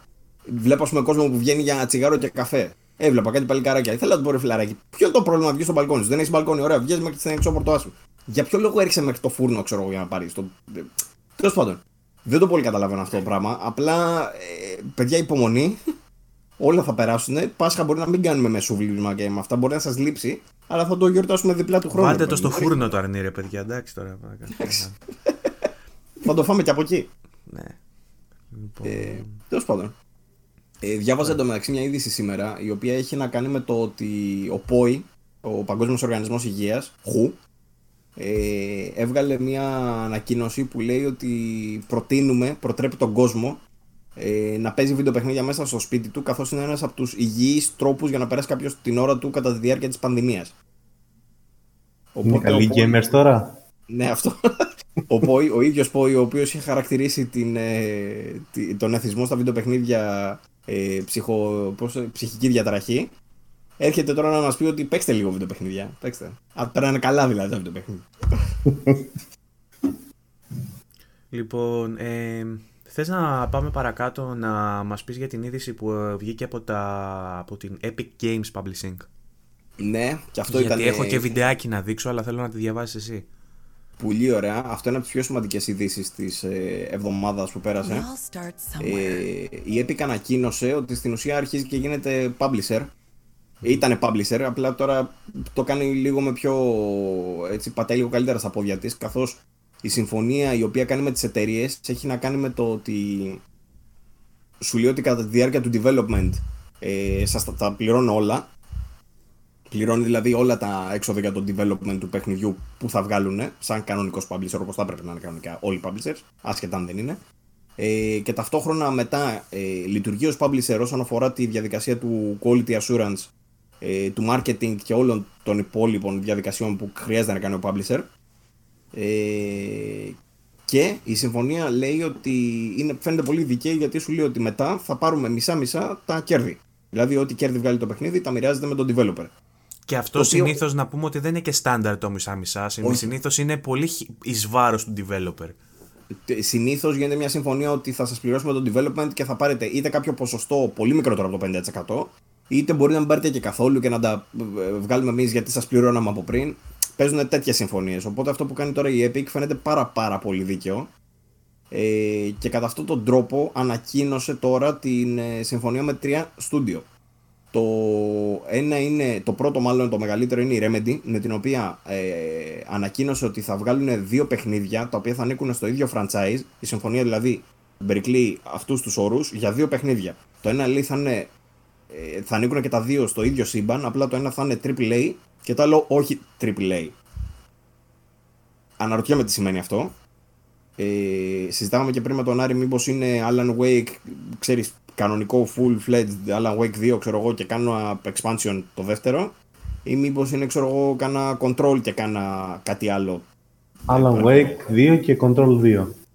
Έτσι λέει ο Άρης τώρα. Έτσι λέω εγώ.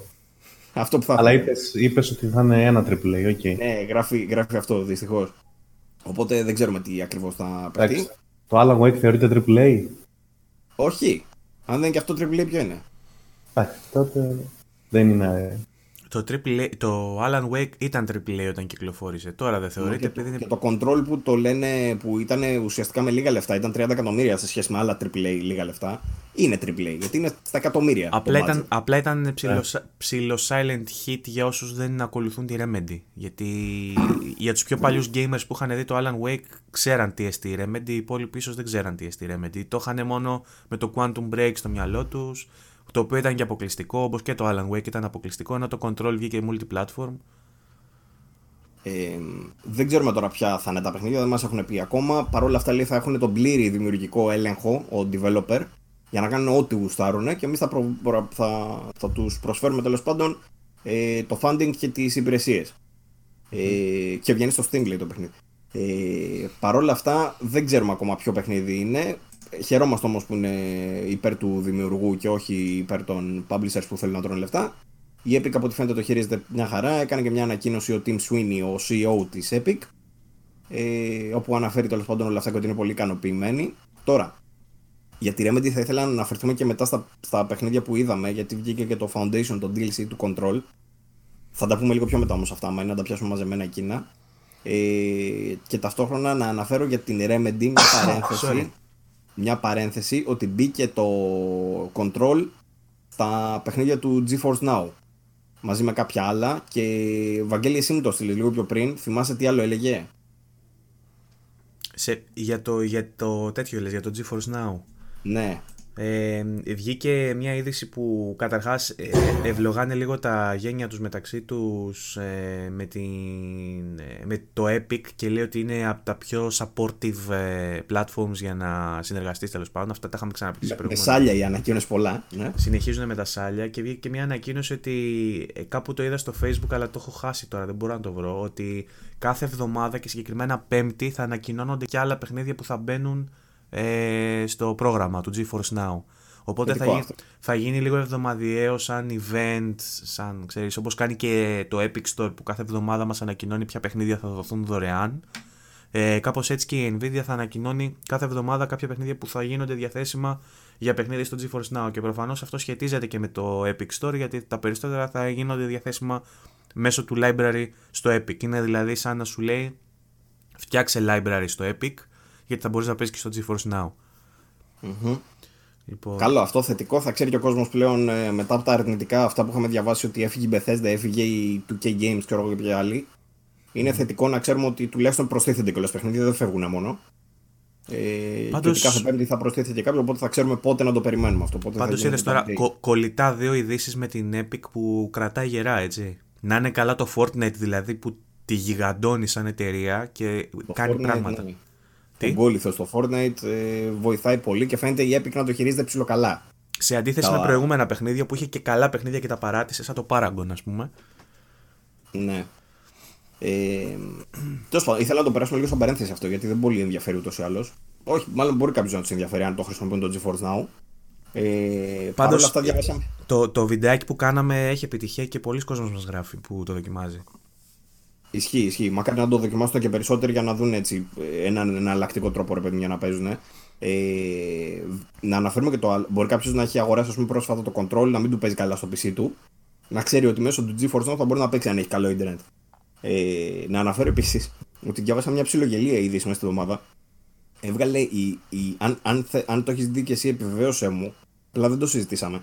Έβγαλε η Nvidia μια ανακοίνωση ότι τελείωσαν οι συνδρομές οι premium ότι δεν έχει να δώσει άλλους servers στην ουσία με RTX. Αυτό είναι το, το σκηνικό. Δεν το έχω δει αυτό. Περιμένουμε, λέει, τώρα να, να ανανεώσουμε τους servers μας για να μπορέσουμε να ανοίξουμε και άλλες θέσεις.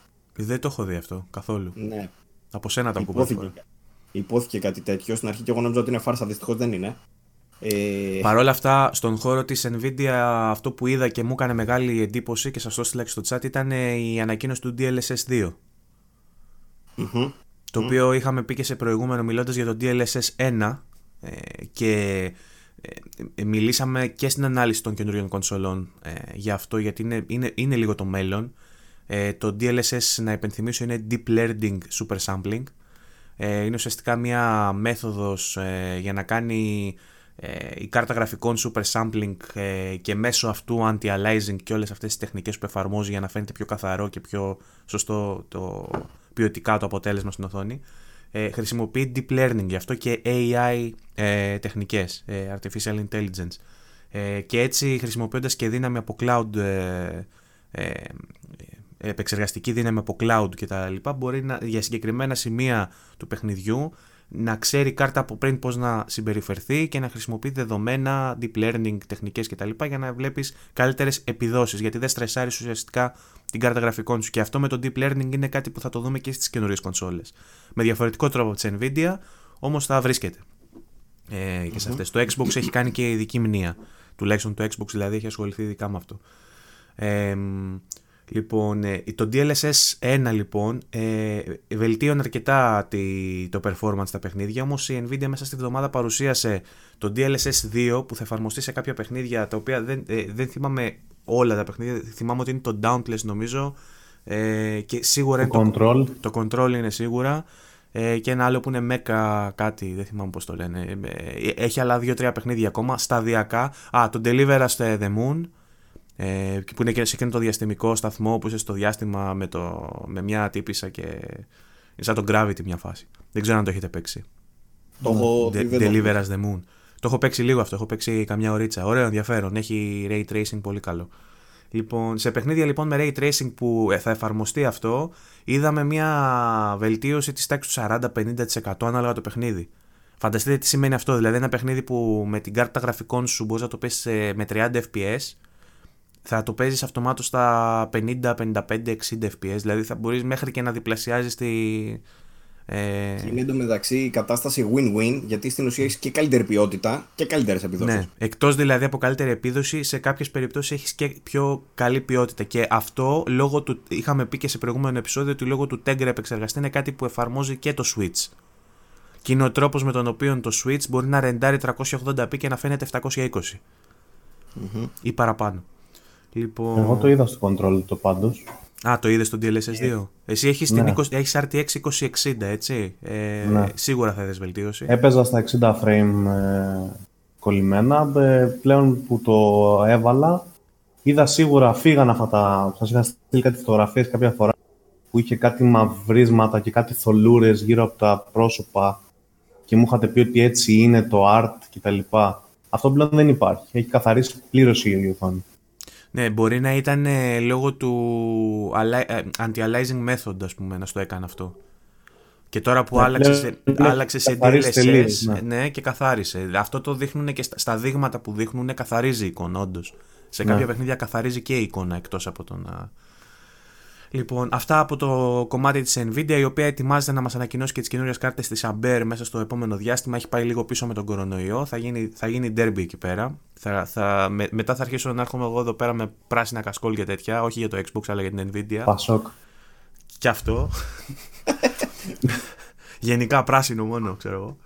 Ε, ε, αν τελειώσαμε με την, τελείως με την Nvidia. Τέλειωσα, τέλειωσα. Ναι, έκανα και, το, έκανα και τον επίλογο τώρα, προλόγησα και τη Ampere και είμαι έτοιμο. Θα ήθελα, μιας και είσαι τόσο ικανοποιημένος με αυτό, θα ήθελα να επιστρέψω στο, στην είδηση αυτή που συζητούσαμε πριν, γιατί ξεφύγαμε λίγο για, το, για την ε, Epic και τη συμφωνία που έκανε. Δεν έκανε μόνο με τη Remedy όπως ανακοινώσαμε. Καταρχήν, ξέχασα να πω ότι οι εταιρείες που θα γίνει συνεργασία διατηρούν όλα τα δικαιώματα για τις IP τους. Δεν είναι μόνο δηλαδή ότι θα έχουν καλλιτεχνική ελευθερία, είναι ότι τα παιχνίδια τα οποία θα βγάλουν θα είναι δικά τους, δεν θα είναι της Epic.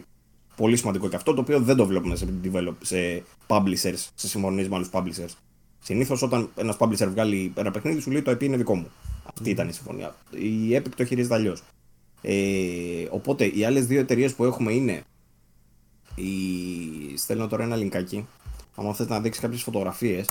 Ε, η μία η εταιρεία είναι ο developer του Limbo και του Inside, η Playdead, η εταιρεία αυτή που έχει βγάλει πολύ ιδιαίτερη, που έχει βγάλει τα παιχνιδάκια αυτά τα 2D puzzle, puzzle platformers, puzzle, puzzle games ε, με το πάρα πολύ ιδιαίτερο art, ετοιμάζει το καινούριο τους παιχνίδι από το οποίο έχουν βγει κιόλας και κάποιες ε, concept φωτογραφίες ε, που φαίνεται πάλι πολύ ιδιαίτερο το παιχνίδι, σαν να μην έχεις ξαναδεί κάτι τέτοιο. Μία φωτογραφία ε, βλέπω. Δεν έχει άλλες, είναι μόνο μία. Μία βλέπω. Ε, ε ένα concept art βλέπω. Που είναι ένας μετεωρίτη και πέφτει. Α, μία είναι, ναι. Τέλος πάντων, έχει βγει κι άλλε, νομίζω ότι είναι αυτό το άρθρο, δεν το βρίσκω το άλλο. Αλλά αυτό θα είναι τέλος πάντων το, το νέο παιχνίδι της ε, Playdead, η οποία έκανε και αυτή συμφωνία με την Epic. Οπότε το καινούργιο παιχνίδι της Playdead θα είναι μέσω της Epic. Και η τρίτη εταιρεία που ανακοινώθηκε που θα βγάλει παιχνίδι με την Epic είναι το Gen Studio, αν θυμάμαι καλά. Gen, πώς λέγεται; Έκλειξα την καρτέλα, ο Βλάκας, ο Βλάκ, ο ηλίθιος. Λοιπόν, Δώστε μου ένα λεφτό. Όσο θες. Λοιπόν, το έχασα, δεν πειράζει, θα το βρω από αλλού. Ε... Ναι, Gen Design. Gen Design, λοιπόν, είναι η εταιρεία που έχει βγάλει το Last Guardian. Για όσους δεν ξέρουν, το, το, η Gen Design είναι η εταιρεία του Fuji, πώς να, λέγω, πώς να λεγότανε, ο δημιουργός του Last Guardian. Του Aiko και του Shadow of the Colossus. Αυτού νου. Αυτού νου τέλος πάντων. Ε, και από ό,τι φαίνεται δεν θα συνεργαστούν με τη Sony αυτή τη στιγμή ή μπορεί να συνεργάζονται παράλληλα, δεν ξέρω τι. Ε, αλλά γιατί πρώτη φορά νομίζω ακούω για αυτούς ανεξάρτητα. Καιρό έχουμε να τους ακούσουμε δηλαδή να φτιάχνουν παιχνίδι εκτός Sony. Ε, Οπα. Θα φτιάξω. Τι παίχτηκε; Βγήκε ο Άρης. Τον πέταξε; Ναι, οπότε περιμένουμε να μπει. Α, μπήκε. Καλώς τον. Yeah. Στον πέταξε. Ναι. Πειράζει. Πάμε. Τι έλεγες, Παύλο; Ε, η Gen Studio τέλος πάντων δεν την, έχουμε, δεν τη βλέπουμε συχνά να είναι μόνη της. Νομίζω είναι η πρώτη φορά που τη βλέπουμε εκτός Sony. Ε, τελευταίο της παιχνίδι ήταν το Last Guardian. Α, το επόμενο παιχνίδι της θα είναι με την Epic.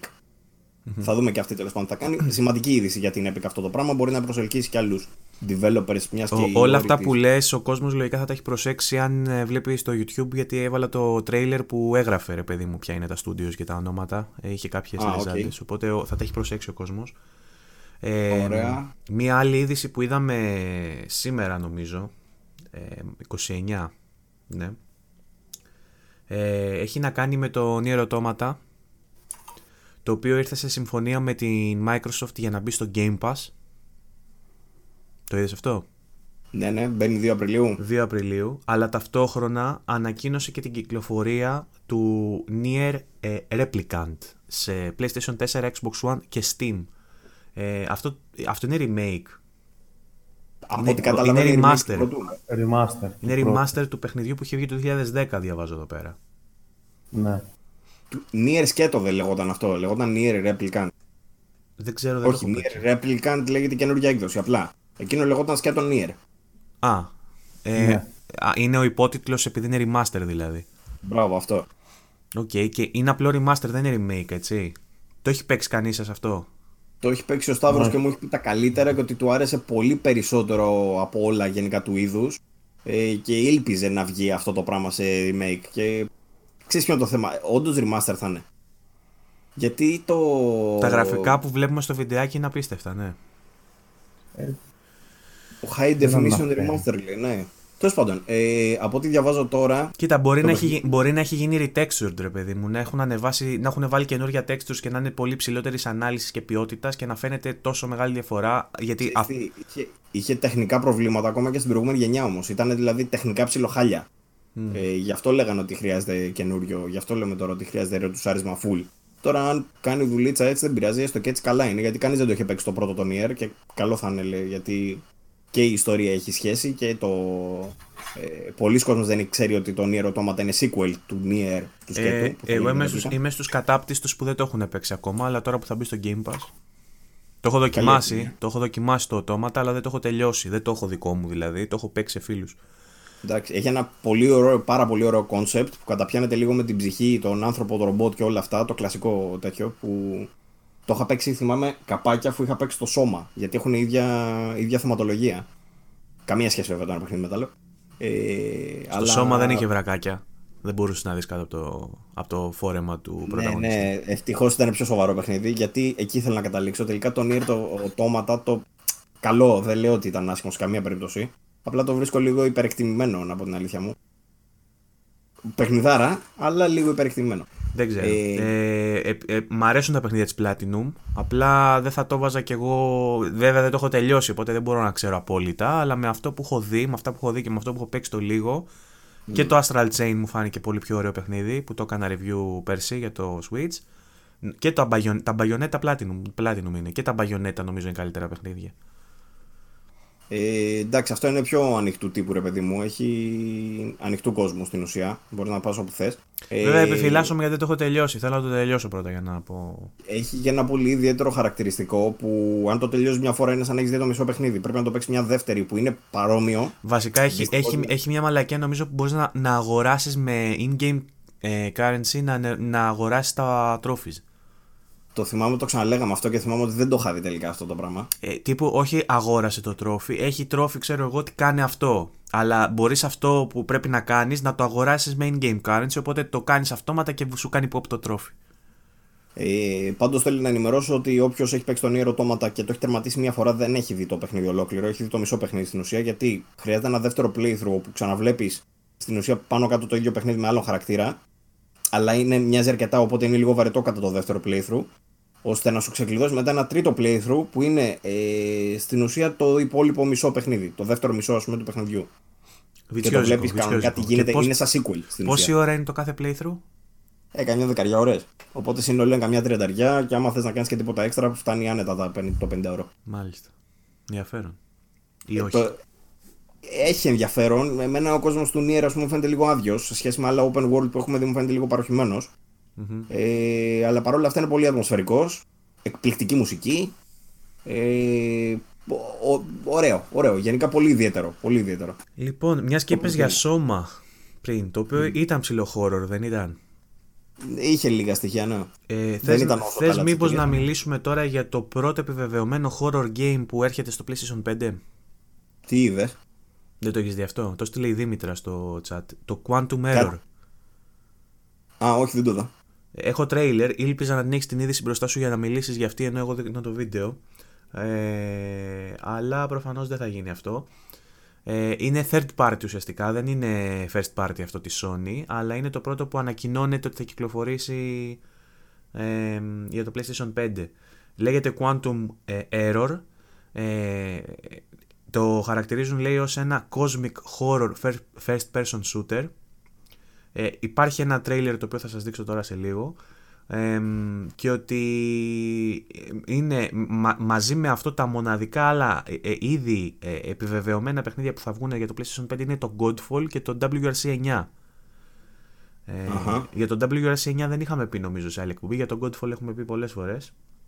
Δεν ξέρουμε αν θα είναι launch game, ξέρουμε όμως σίγουρα ότι, θα είναι, ότι είναι επιβεβαιωμένο για το PlayStation 5, ούτε ξέρουμε αν θα είναι exclusive εντωμεταξύ.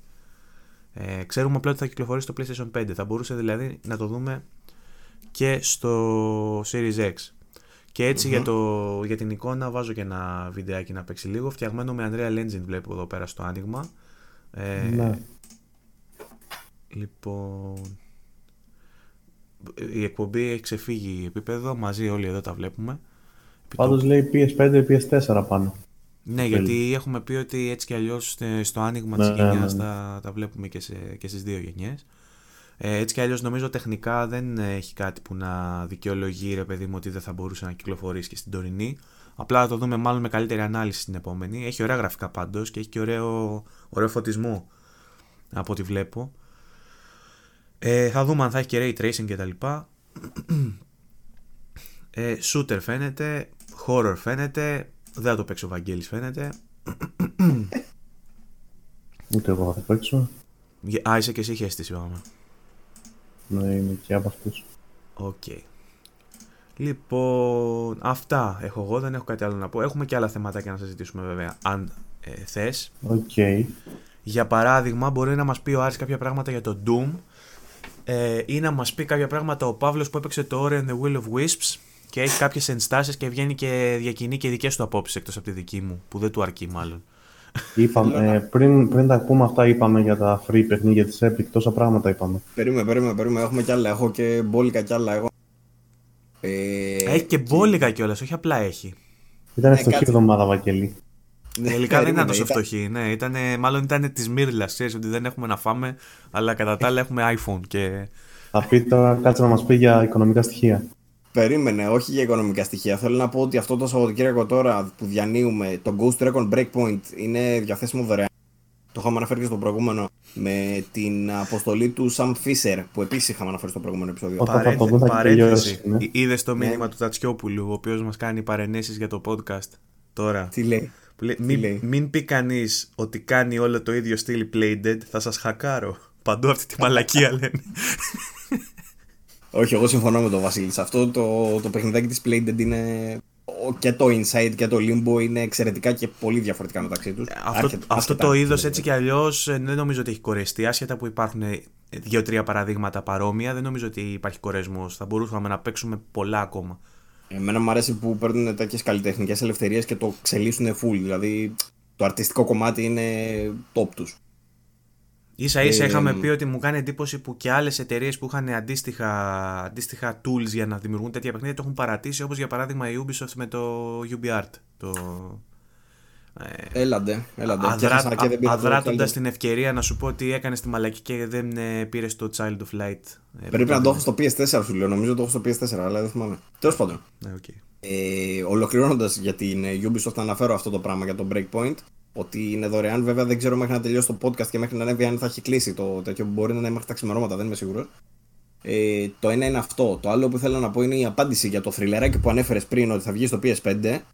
Ε, ο Party Pooper, ο γνωστός Party Pooper, η Konami, βγήκε να ανακοινώσει ότι οι φήμες που λέγονταν, που κάναμε ολόκληρη ανάλυση εμείς στο προηγούμενο επεισόδιο, ότι μαλάκα της Silent Hill θα βγει και θα βγει ένα reboot και θα βγει ένα sequel και θα βγει δεν ξέρω εγώ τι, Βγαίνει η Konami και λέει δεν θα βγει τίποτα. Λυπούμαστε λέει που δεν είναι τα νέα που θέλετε να ακούσετε, αλλά. Μόνο προ. Μόνο προ. Αλλά δυστυχώς λέει δεν είναι αυτό. Μόνο προ και Yu-Gi-Oh! Free to play. δεν είναι αυτός ο δρόμος που ακολουθούμε. Ε, ο δρόμος μας είναι να καταστρέφουμε τα IPs μας. Αυτό θα ναι, κάνουμε. και θα, βγάζ... και θα βγάζουμε και κάνα remake που και που ή κάνα remaster σε κινητά. Με, το... με κάτι παιχνίδια που βγάζαμε το 84. Ή κάνα spin-off αστείο. Έτσι, για το χαβαλέ. Ε, δεν κλείνουμε, λέει, την ε, πόρτα στο franchise. Ό,τι και να σημαίνει τώρα αυτό. Θα φτιάξουμε πατσίνκο μηχανές Silent Hill δηλαδή. ε, αλλά όχι, λέει, με τον τρόπο που αναφέρθηκε, λέει, στις φήμες. Άρα δεν σκοπεύουν να κάνουν αυτό το πράγμα. Κρίμα. Ε, αυτό ήταν από τα πιο σημαντικά που θέλω να αναφέρω. Το άλλο είναι ότι θα βγει, που, που τουλάχιστον εγώ δεν το περίμενα, είναι ότι θα βγει λέει, ένα κόμικ. Εγώ δεν το περίμενα ενώ. Τέλος πάντων, θα βγει ένα κόμικ το οποίο θα συνδέει τον God of War από την ελληνική μυθολογία στην Νορβηγική. Δεν θα σε εξιτάρει καθόλου αυτό. Θα βγει κανονικό παιχνίδι God of War που θα είναι συνδετικό ή θα βγει Κόμικ. Κόμικ. Α, φαντάσου πόσο κοιμάμαι, δεν άκουσα το κόμικ. Ή έκανε διακοπή, ή εγώ κοιμάμαι πάρα πολύ, δεν ξέρω. Όχι, θα βγει κόμικ το οποίο θα λέγεται God of War Fallen God. Και λέει παίρνει, παίρνει πώς το λένε, λαμβάνει χώρα πριν το, τα γεγονότα του τελευταίου παιχνιδιού. Οπότε θα δούμε τη σύνδεση ανάμεσα στο God of War 3 και στο God of War του 2018. Ε, το διαβάσεις δηλαδή εσύ; Αυτό ναι, γιατί πραγματικά είναι κάτι που θα ήθελα πάρα πολύ να δω. Μακάρι να το βλέπα σε παιχνίδι, αλλά από τη στιγμή που δεν υπάρχει σε παιχνίδι και θα υπάρχει σε κόμικ, έστω.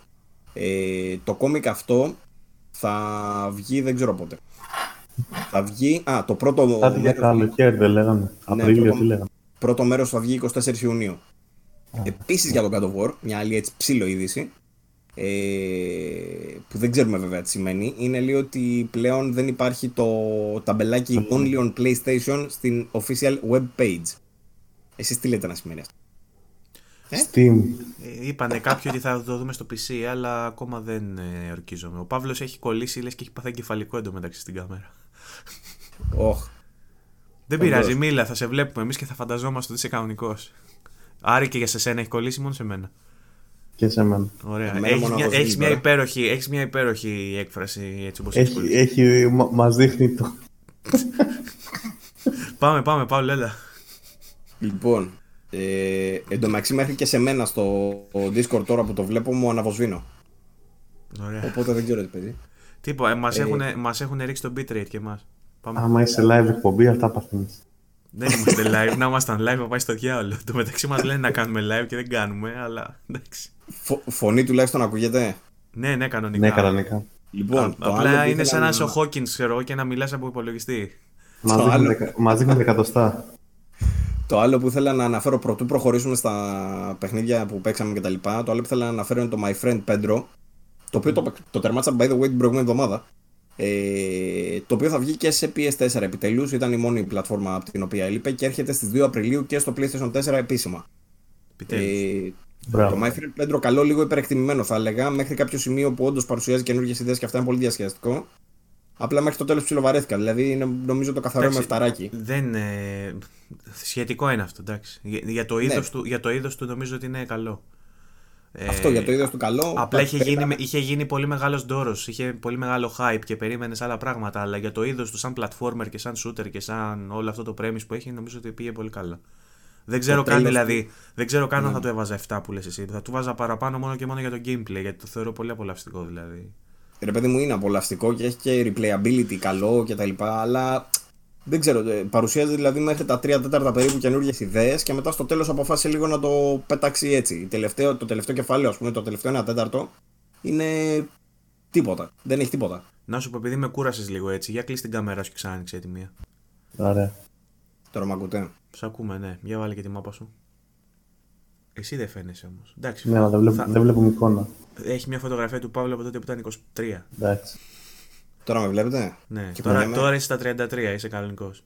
Να κάθομαι έτσι για να με πιάσει έτσι την επόμενη φορά που θα κολλήσει. Ναι. Παύλο, πόσο χρόνο είσαι, ρε; Σχέση έχει αυτό με οτιδήποτε. Γιατί η φωτογραφία σου είναι 23 του Discord. Στην πραγματικότητα πόσο είσαι; Στο μυαλό. Α το μυαλό και την ψυχή και τη. Μη σου πω πια άλλη. Στην πραγματικότητα, στην ταυτότητα πώ είσαι. Είχε κολλήσει έτσι, ξέρω. Σε λίγες μέρες κλείνω τα 36. Ω, άρα 33 ήταν understatement. Ωραία. Για πάμε. Λοιπόν, ε, τώρα που σας έλυσα αυτή την απορία, να σας πω για το My Friend Pedro ότι σαν ε, κλασικός boomer, ότι το παιχνίδι στο τέλος αρχίζει και γίνεται για πολλά ναρκωτικά. Δεν ξέρω για ποιο λόγο το κάνανε έτσι. Και με ξενέρωσε λιγάκι. Παρ' όλα αυτά, εντάξει, το διασκέδασα. Ικανοποιητικό πολύ έτσι, αυτό που λες και εσύ το gameplay του. Ε, πολύ σαϊκό όμως στο τέλος, δηλαδή για, για χάπια. Και, εντάξει. Ε, λοιπόν, τώρα θα ήθελα να μας πεις εσύ δύο λόγια. Α, βλέπω ότι η CryEngine βγαίνει στα κινητά, στα Android. Την τεστάρουν λέει για Android αυτή τη στιγμή. Άρα θα δούμε και Crisis Remake. Crisis στα κινητά. Πολύ καλό, ε. ε... Στα πισίδα κολλάει πάλι. Είδα ε... μια είδηση πάντως που έλεγε για Crisis ότι το σκέφτονται για να συνεχίσουν. Για τα PS5. Ναι, ναι. Στην επόμενη γενιά να επιστρέψει το Crisis. Θα ήθελα να το δω. Φίνει αυτό. Ε, Μακάρι το, να το, το Crisis ήταν, να ξέρετε, ήταν πάντα το benchmark σε κάθε εποχή. Όποτε έβγαινε. Αν πρέπει να αλλάξει PC, ναι. Ναι. Αν έβγαινε Crisis, έπαιρνες καινούριο PC. Και έβλεπες τι πιάνει το PC σου. Αν έπαιζε το Crisis, έπαιζε τα πάντα. But does it run Crisis, ήταν αυτό το δίλημα. Ρε φίλε, εντωμεταξύ δεν έχω παίξει το 3 και θα ήταν πολύ καλή ιδέα. Υπάρχει σε backwards compatibility βέβαια για το Xbox. Αλλά θα ήθελα να το δώσω μια, σε ένα remaster ξέρω εγώ, για την τωρινή γενιά και οι μαλάκες δεν το βγάλανε. Είναι από, από τα λίγα μεγάλα franchise της προηγούμενης γενιάς που δεν τα βγάλανε σε αυτή. Κρίμα. Το 3 πολύ καλό. Θα μπορούσε να βγει μια remake τριλογία για την επόμενη γενιά. Έστω και αυτό. Ε, το άλλο για την ε, Sony και την Nintendo, το Beef, το έχουμε αναφέρει. Για το Dreams. Το έχουμε πει το την προηγούμενη φορά. Α, το πούμε. Ναι, ναι τέλος πάντων ότι η Nintendo κυνηγάει τους δημιουργούς του Dreams ε, όταν φτιάχνουν παιχνίδια με χαρακτήρες της. και πλέον η Sony αφαίρεσε οτιδήποτε υπήρχε σε Mario από το Dreams ε, οπότε η Sony υπακούει. Φοβάμαι ότι αυτό το πράγμα δημιουργεί βέβαια δεδικασμένο για επόμενες καταστάσεις ότι ε, οποιαδήποτε εταιρεία τώρα να πει ότι όχι, μην βάζετε το χαρακτήρα μου στα παιχνίδια σας, αναγκάζεται τώρα η Media Molecule. Ξέρεις όμως ποιο θα ήταν το ωραίο τώρα γιατί η Nintendo καλή, καλή, αλλά τα, την τρώει ο κόλος της. Στο Animal Crossing που έχουν βγάλει τώρα την πατέντα που υπάρχει, υπάρχει τρόπος να βγάλεις φωτογραφία, να την κάνεις convert και να τη βάλεις στο Animal Crossing και να τυπώσεις μέσα στο Animal Crossing μπλουζάκια και έχουν πάει για παράδειγμα τώρα και έχουν βάλει χαρακτήρες στη Sony και χαρακτήρες της pop culture γενικότερα και το έχουν τυπώσει σε μπλουζάκια θα έπρεπε τώρα να βρεθεί μια καλοθελήτρια, μια Sony και να πάει να τους κάνει μήνυση ότι έχετε αφήσει τρόπο να μπαίνουν χαρακτήρες μου μέσα στο παιχνίδι. Γιατί Λέ, ναι, ναι. για παράδειγμα, θέλει ο άλλος να φτιάξει ένα μπλουζάκι στο Animal Crossing με τον κράτος. Μπορεί να πάρει ένα, μια φωτογραφία του κράτου, να, να τη βάλει σε έναν converter στο ίντερνετ και μετά να, να κάνει import αυτή τη φωτογραφία στο Animal Crossing και να τυπώσει τη φωτογραφία πάνω σε πράγματα στο Animal Crossing. Σε μπλουζάκια, σε χαλάκια, σε μαλακίες. Τι κάνεις, δεν, δεν πρέπει κάποιος τώρα να πάει και να τους κάνει μήνυση επειδή βάλανε μέσα στο παιχνίδι του Animal Crossing ε, licensed από άλλους. Δεν, δεν το θέλει. Μόνο, γι αυτό. Μόνο και μόνο γι' αυτό δεν πρέπει να πάει κάποιος να της κάνει μια μήνυση τη Nintendo. Όχι μόνο γι' αυτό. Βαγγέλη, ξέρεις γιατί άλλο πρέπει να της κάνει μήνυση; Για, το, για τις επιδόσεις του Bravely Default 2. Να, ήθελα να σου πω γι' αυτό. δεν, Ωραία, δεν, δεν έχω παίξει πολύ. Δεν έχω παίξει πολύ. Ας πω... Βγήκε να... τον demo. Λίγο, βγήκε το demo, ναι. Υπήρξε και μια Direct, μια Nintendo Direct στις 26 του μήνα, ε, όπου γίνανε κάποιες ανακοινώσεις, αν θες να αναφερθούμε και σε αυτές. Ε, και εκεί πέρα μάθαμε και για το Bravely Default το 2. Δεν θυμάμαι αν είπαν ημερομηνία. Τι είπαν για το Bravely Default, θυμάσαι; Ε, Όχι, αλλά για στην θα το βρούμε. Ε, ε, more information about Square Enix upcoming JRPG Bravely was detailed during the direct. Α, ε, και άλλες πληροφορίες ε, δώσανε. Δεν, δεν είπαν για κάποια ημερομηνία. Είπαν κάποια πράγματα για το παιχνίδι και ταυτόχρονα ε, είπαν ότι από εκείνη τη μέρα, από τις 26 του μηνός, ότι θα μπορούσατε να κατεβάσετε το demo. Υπάρχει διαθέσιμο δηλαδή το demo του Bravely Default 2 να το κατεβάσετε στο Switch. Το θέμα είναι ότι εγώ το κατέβασα και κόντεψα να κάνω μετό από το frame rate. Ε, πάρα πολύ χαμηλό. Μου κολλάγαν όλα τα καρέ, ξέρω εγώ τουλάχιστον στο Overworld, στην πόλη που μου ξεκινάει, κολ, κολούσαν τα πάντα.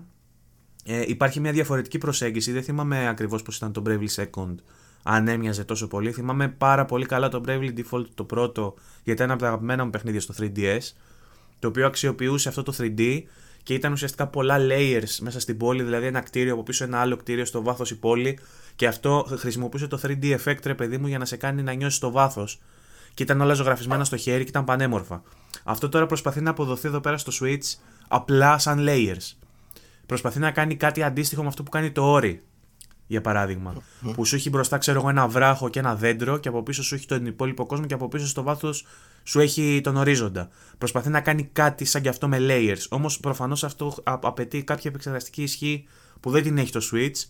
Με αποτέλεσμα να κλάουν τα πάντα και το βλέπεις ότι κλάνουν καθώς μπαίνουν και άλλα layers μέσα, ρε παιδί μου. Όσο δηλαδή γίνονται πιο πολύπλοκα τα layers και πέφτει το ένα πάνω στο άλλο, το παιχνίδι χάνει καρέ. Και ταυτόχρονα έχει και πάρα πολύ aliasing. Δηλαδή βλέπεις σκαλάκια, βλέπεις simmering, βλέπεις τέτοια. Ε, και τα βλέπεις αυτά και στο handheld, αλλά άμα το βάζεις τηλεόραση τελείωσες. δηλαδή το δοκίμασες την τηλεόραση και απογοητεύτηκα. Δεν ξέρω η τελική έκδοση του παιχνιδιού πώς θα είναι. Ελπίζω να μην είναι σαν τον demo. Ήθελα να σε ρωτήσω αυτό βασικά. Όταν το βάζεις τηλεόραση, δεν, δεν βελτιώνονται ούτε οι, οι επιδόσεις; Όχι, όχι. σα ίσα είναι χειρότερο. Το simmering είναι πολύ χειρότερο λόγω της ανάλυσης, γιατί είναι πολύ χαμηλή ανάλυση, οπότε τα σκαλάκια αυτά φαίνονται πολύ πιο έντονα. Ε, και τα, το rate δεν ξέρω αν αλλάζει. Υπάρχει αυτό το, το microstuttering, υπάρχει και στις δύο περιπτώσεις. Δεν ξέρω πού είναι πιο έντονο, δεν έχω καταλάβει ακόμα. Η λογική λέει ότι σε handheld θα είναι πιο έντονο γιατί όταν το έχεις docked, το switch αποδίδει καλύτερα, θεωρητικά. Ε, αλλά δεν ισχύει πάντα γιατί μερικές φορές όταν το έχεις docked κάνει, ε, κάνει σε μεγαλύτερη ανάλυση, βγάζει μεγαλύτερο output.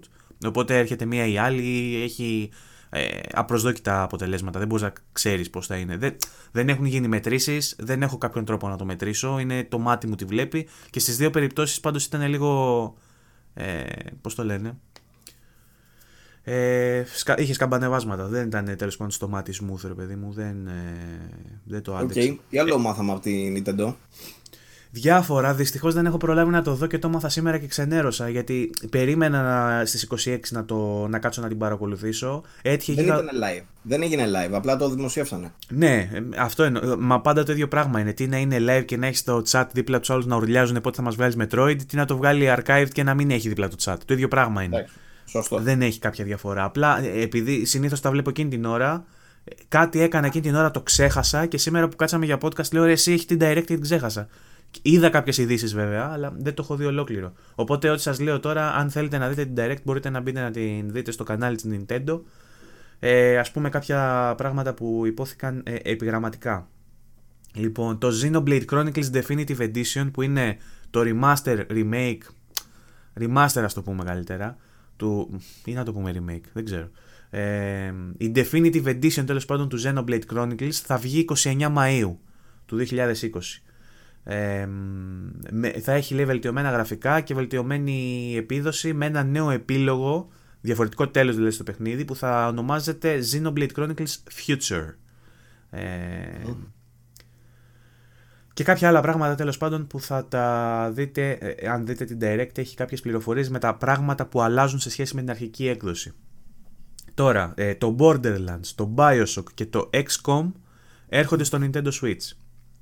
Ε, το, Bioshock, όλο, το Bioshock όλο το collection, ε, το XCOM 2 collection και το Borderlands Legendary collection έρχονται στο Nintendo Switch. Το οποίο Legendary νομίζω επίσης έχει όλα τα Borderlands μέσα έτσι. Δεν είναι σαν το Handsome collection που έχει τα δύο από τα τρία. Αυτό έχει και τα τρία νομίζω. Ναι. Έχει το 1, το 2 και το pre-sequel, έχει το 3. Α, όχι. Ναι, όταν λέω τα τρία εννοώ, ε, αν εξαιρέσουμε ναι, το ναι. τελευταίο, γιατί το Handsome Collection που είχε βγει στις άλλες δύο κονσόλες είχε μέσα το 2 και το pre-sequel και καλά. Ενώ αυτό έχει και το 1 μέσα το remastered. Ναι. Okay. Ε, κάτι κάνει δόνηση. Κουνάει κανείς κάτι δίπλα στο μικρόφωνο. Ναι. Okay. Ε, 29 Μαΐου και αυτό.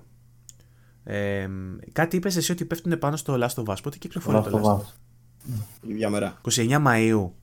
Ναι. Και τολμάνε να κάνουν. και 29 Μαΐου και το Xenoblade Chronicles. Οπότε Xenoblade, το remake, Borderlands, Bioshock, XCOM, όλα την ίδια μέρα που βγαίνει το Last of Us. Τι προσπαθούν να κάνουν ακριβώς; ε, δεν νομίζω να πηγαίνουν κόντρα σε αυτό. Λοιπόν, ε, το Catherine Full, Full Body που είναι το παιχνίδι της Atlus, αν θυμάστε με εκείνο το surreality που είναι ο τύπος με τις δύο τις γκόμενες και είναι σαν Tetris περίπου έτσι που ανεβαίνει το... Κατάλαβατε ποιο λέω, ποιο είναι το Catherine έτσι; Το πιο βρώμικο παιχνίδι της προηγούμενης ναι, ναι. γενιάς, το πιο σεξουαλικό παιχνίδι της προηγούμενης γενιάς. Ε, ε, είχε βγει μια έκδοση που λέγεται full, full Body που προσθέτει ακόμα μια κοπέλα γιατί δεν ήταν αρκετές δύο, δύο παράλληλα σε σχέση. Έπρεπε να υπάρχει μια τρίτη για να γίνει έτσι λίγο πιο πικάντικο. Ε, κυκλοφόρησε πέρσι για το. Πέρσι νομίζω ήταν, για το PlayStation 4 ε, και το Xbox, νομίζω. Πολλά νομίζω, νομίσματα. Ε, αλλά τώρα έρχεται και στο Nintendo Switch στις 7 Ιουλίου. Θυμάσαι Παύλα αν βγήκε στο Xbox αυτό ή γιατί έχω κόλληση έτσι; Στο PlayStation έχει βγει σίγουρα, στο Xbox έχει βγει. Δεν θυμάμαι. Νομίζω όχι, νομίζω είναι για το PlayStation μόνο. Τέλος πάντων έρχεται και στο Switch το παιχνίδι αυτό της Atlus. Ε, Όχι, ρε, το Catherine δεν είχε. και Xbox είχε βγει νομίζω. το Απλά original... είχε βγει άλλη έκδοση ή κάτι τέτοιο. Ήταν το ίδιο παιχνίδι με κάτι περιεχόμενο διαφορετικό, αλλά πρέπει να έχει βγει και στα δύο. Το Catherine το θυμάμαι και για Xbox. Ναι, οκ. Ε, Μπορεί να λέω βλακείες. Όχι, ψέματα, δεν Το θυμάμαι. full body πάντως λέει εδώ PlayStation 4, PlayStation Vita. ναι. Το full body μόνο PlayStation, ναι, εννοείται. Αυτό το full εγώ body, λέω είναι, το, το- full την body αρχική- είναι. Το, το πρώτο το Catherine είχε βγει και σε PC. Οπότε λογικά θα έχει βγει και σε Xbox. Αλλά μετά βγήκε το full body που βάζει ακόμα μία γκόμενα. Ε, και δεν υπάρχει ε, αλλού. Θα βγει στο Switch. Λοιπόν. Ναι. Star Wars ε, Racer coming to Switch soon. Star Wars Jedi Knight Jedi Academy available now. Τι είναι τώρα το Star Wars Jedi Knight Jedi Academy, άνω κάτω τελεία Jedi Academy, δεν ξέρω. Παλιό, παλιό τώρα παιχνίδι. Με παιχνίδια του 2000 κάτι. Οκ. Ε, από τα πολύ καλά Star Wars, απλά παλιό. Available now, είναι ήδη διαθέσιμο. Λοιπόν, Panzer Dragoon Remake available today. Ε, είναι, έγινε διαθέσιμο το Panzer Dragoon. Πήρε ο Τατσιόπουλος re- ε, review; Να αναφέρω ότι ο Τατσιόπουλος είχε, έχει στην υπογραφή του στο site ότι κάπως το λέει και καλά ότι θα τρελαθώ άμα βγει ποτέ remake του Panzer Dragoon και όντως έχει ανακοινωθεί πριν μερικούς μήνες ότι όντως θα βγει και ξαφνικά τώρα ως έκπληξη ε, έσκασε και την επόμενη μέρα την ε, Direct. Ε, δυστυχώς το παιχνίδι δεν ανταπεξέρχεται καθόλου στα στάνταρ της σειράς τα οποία ήταν Απογοητεύτηκε. πολύ ψηλά και έχει πολλούς φαν αυτή η σειρά. Δυστυχώς η Nintendo το ξεπέταξε. Ε, ο Τατσικόπουλο μου λέει maximum 6 το παιχνίδι, maximum. Που σημαίνει μάλλον, μάλλον ότι πάει για παρακάτω. Και ότι δεν είναι καθόλου ικανοποιημένος και στεναχωριέται που βγήκε ένα τέτοιο remake. Πάνω που βλέπουμε όλα τα remake, ρε παιδί μου, Final Fantasy VII, Resident Evil 3 εκείνης της εποχής. Και βγαίνει τώρα και το Panzer Dragoon, λες γαμό. Ε, βγαίνει από πολύ μικρή εταιρεία όμως. Δυστυχώς και το παιχνίδι λένε ότι είναι έσχος. Αυτά. Αλλά θα νομίζω έχει γράψει ήδη το review, δεν το έχω δει ακόμα. Όπως έχει γράψει ήδη και review για το Animal Crossing, επίσης δεν το έχει περάσει, θα το, θα το περάσουμε. Επίσης θα δεν το- τον ικανοποίησε όσο πιστεύω ότι θα τον ικανοποιήσει. Όταν λέμε βέβαια δεν τον ικανοποίησε, εννοούμε δεν πήγε για 10 που έλεγε ότι θα βάλει. Για 15 πώ ήθελε να βάλει. Ναι. Δεν, δεν έχω δει βαθμό τώρα σε αυτό, αλλά θα το δούμε και αυτό. Animal Ναι, Crossing θα- πιστεύω ένα εννιάρι θα του έχει βάλει. Δεν γίνεται να του έχει βάλει. Θα ανέβουν άμεσα τα review, θα τα δούμε. Λοιπόν, αυτά και κάποιες πληροφορίες ακόμα στο, στο, στην Direct δόθηκαν για το expansion του Pokemon Sword και Shield, ε, το Isle of Armor. Είχαμε πει σε προηγούμενο podcast ότι έχουν σχεδιαστεί κάποια expansion, επιπληρωμή. Ε, δόθηκαν και άλλες πληροφορίες τέλος πάντων για το πρώτο expansion που θα κυκλοφορήσει. Ε, για τα pre-order bonus, ε, για κάποια challenge που θα έχει μέσα και άλλα πολλά. Ε, δεν στεκόμαστε σε περισσότερες πληροφορίες. Όποιος ενδιαφέρεται για τα συγκεκριμένα παιχνίδια μπορεί να μπει να δει στο κανάλι της Nintendo ολόκληρη την Direct. Είναι περίπου 30 λεπτά, 20 κάτι λεπτά. Ε, και έχει όλα αυτά ε, που είπαμε τώρα ε, με περισσότερες πληροφορίες. Λοιπόν, αυτά από νέα που έχω εγώ μπροστά μου. Δεν ξέρω αν έχεις εσύ κάποιο άλλο νέο να προσθέσεις ή αν θες να πάμε στα άλλα θέματα που είπαμε. Για να κλείσω κι εγώ, γιατί το έχουμε παρατραβήξει πάλι, ε, ψιλοεπιβεβαιώνεται μέσω data mine η ύπαρξη του Modern Warfare 2 Remastered. Το, είπαμε είχαμε αυτό. ξαναφέρει και Το στο είπαμε στο προηγούμενο. προηγούμενο. ως- Δεν το είχαμε πει. Ε, βγήκε νέο, τέλος πάντων, στις 20 χτες.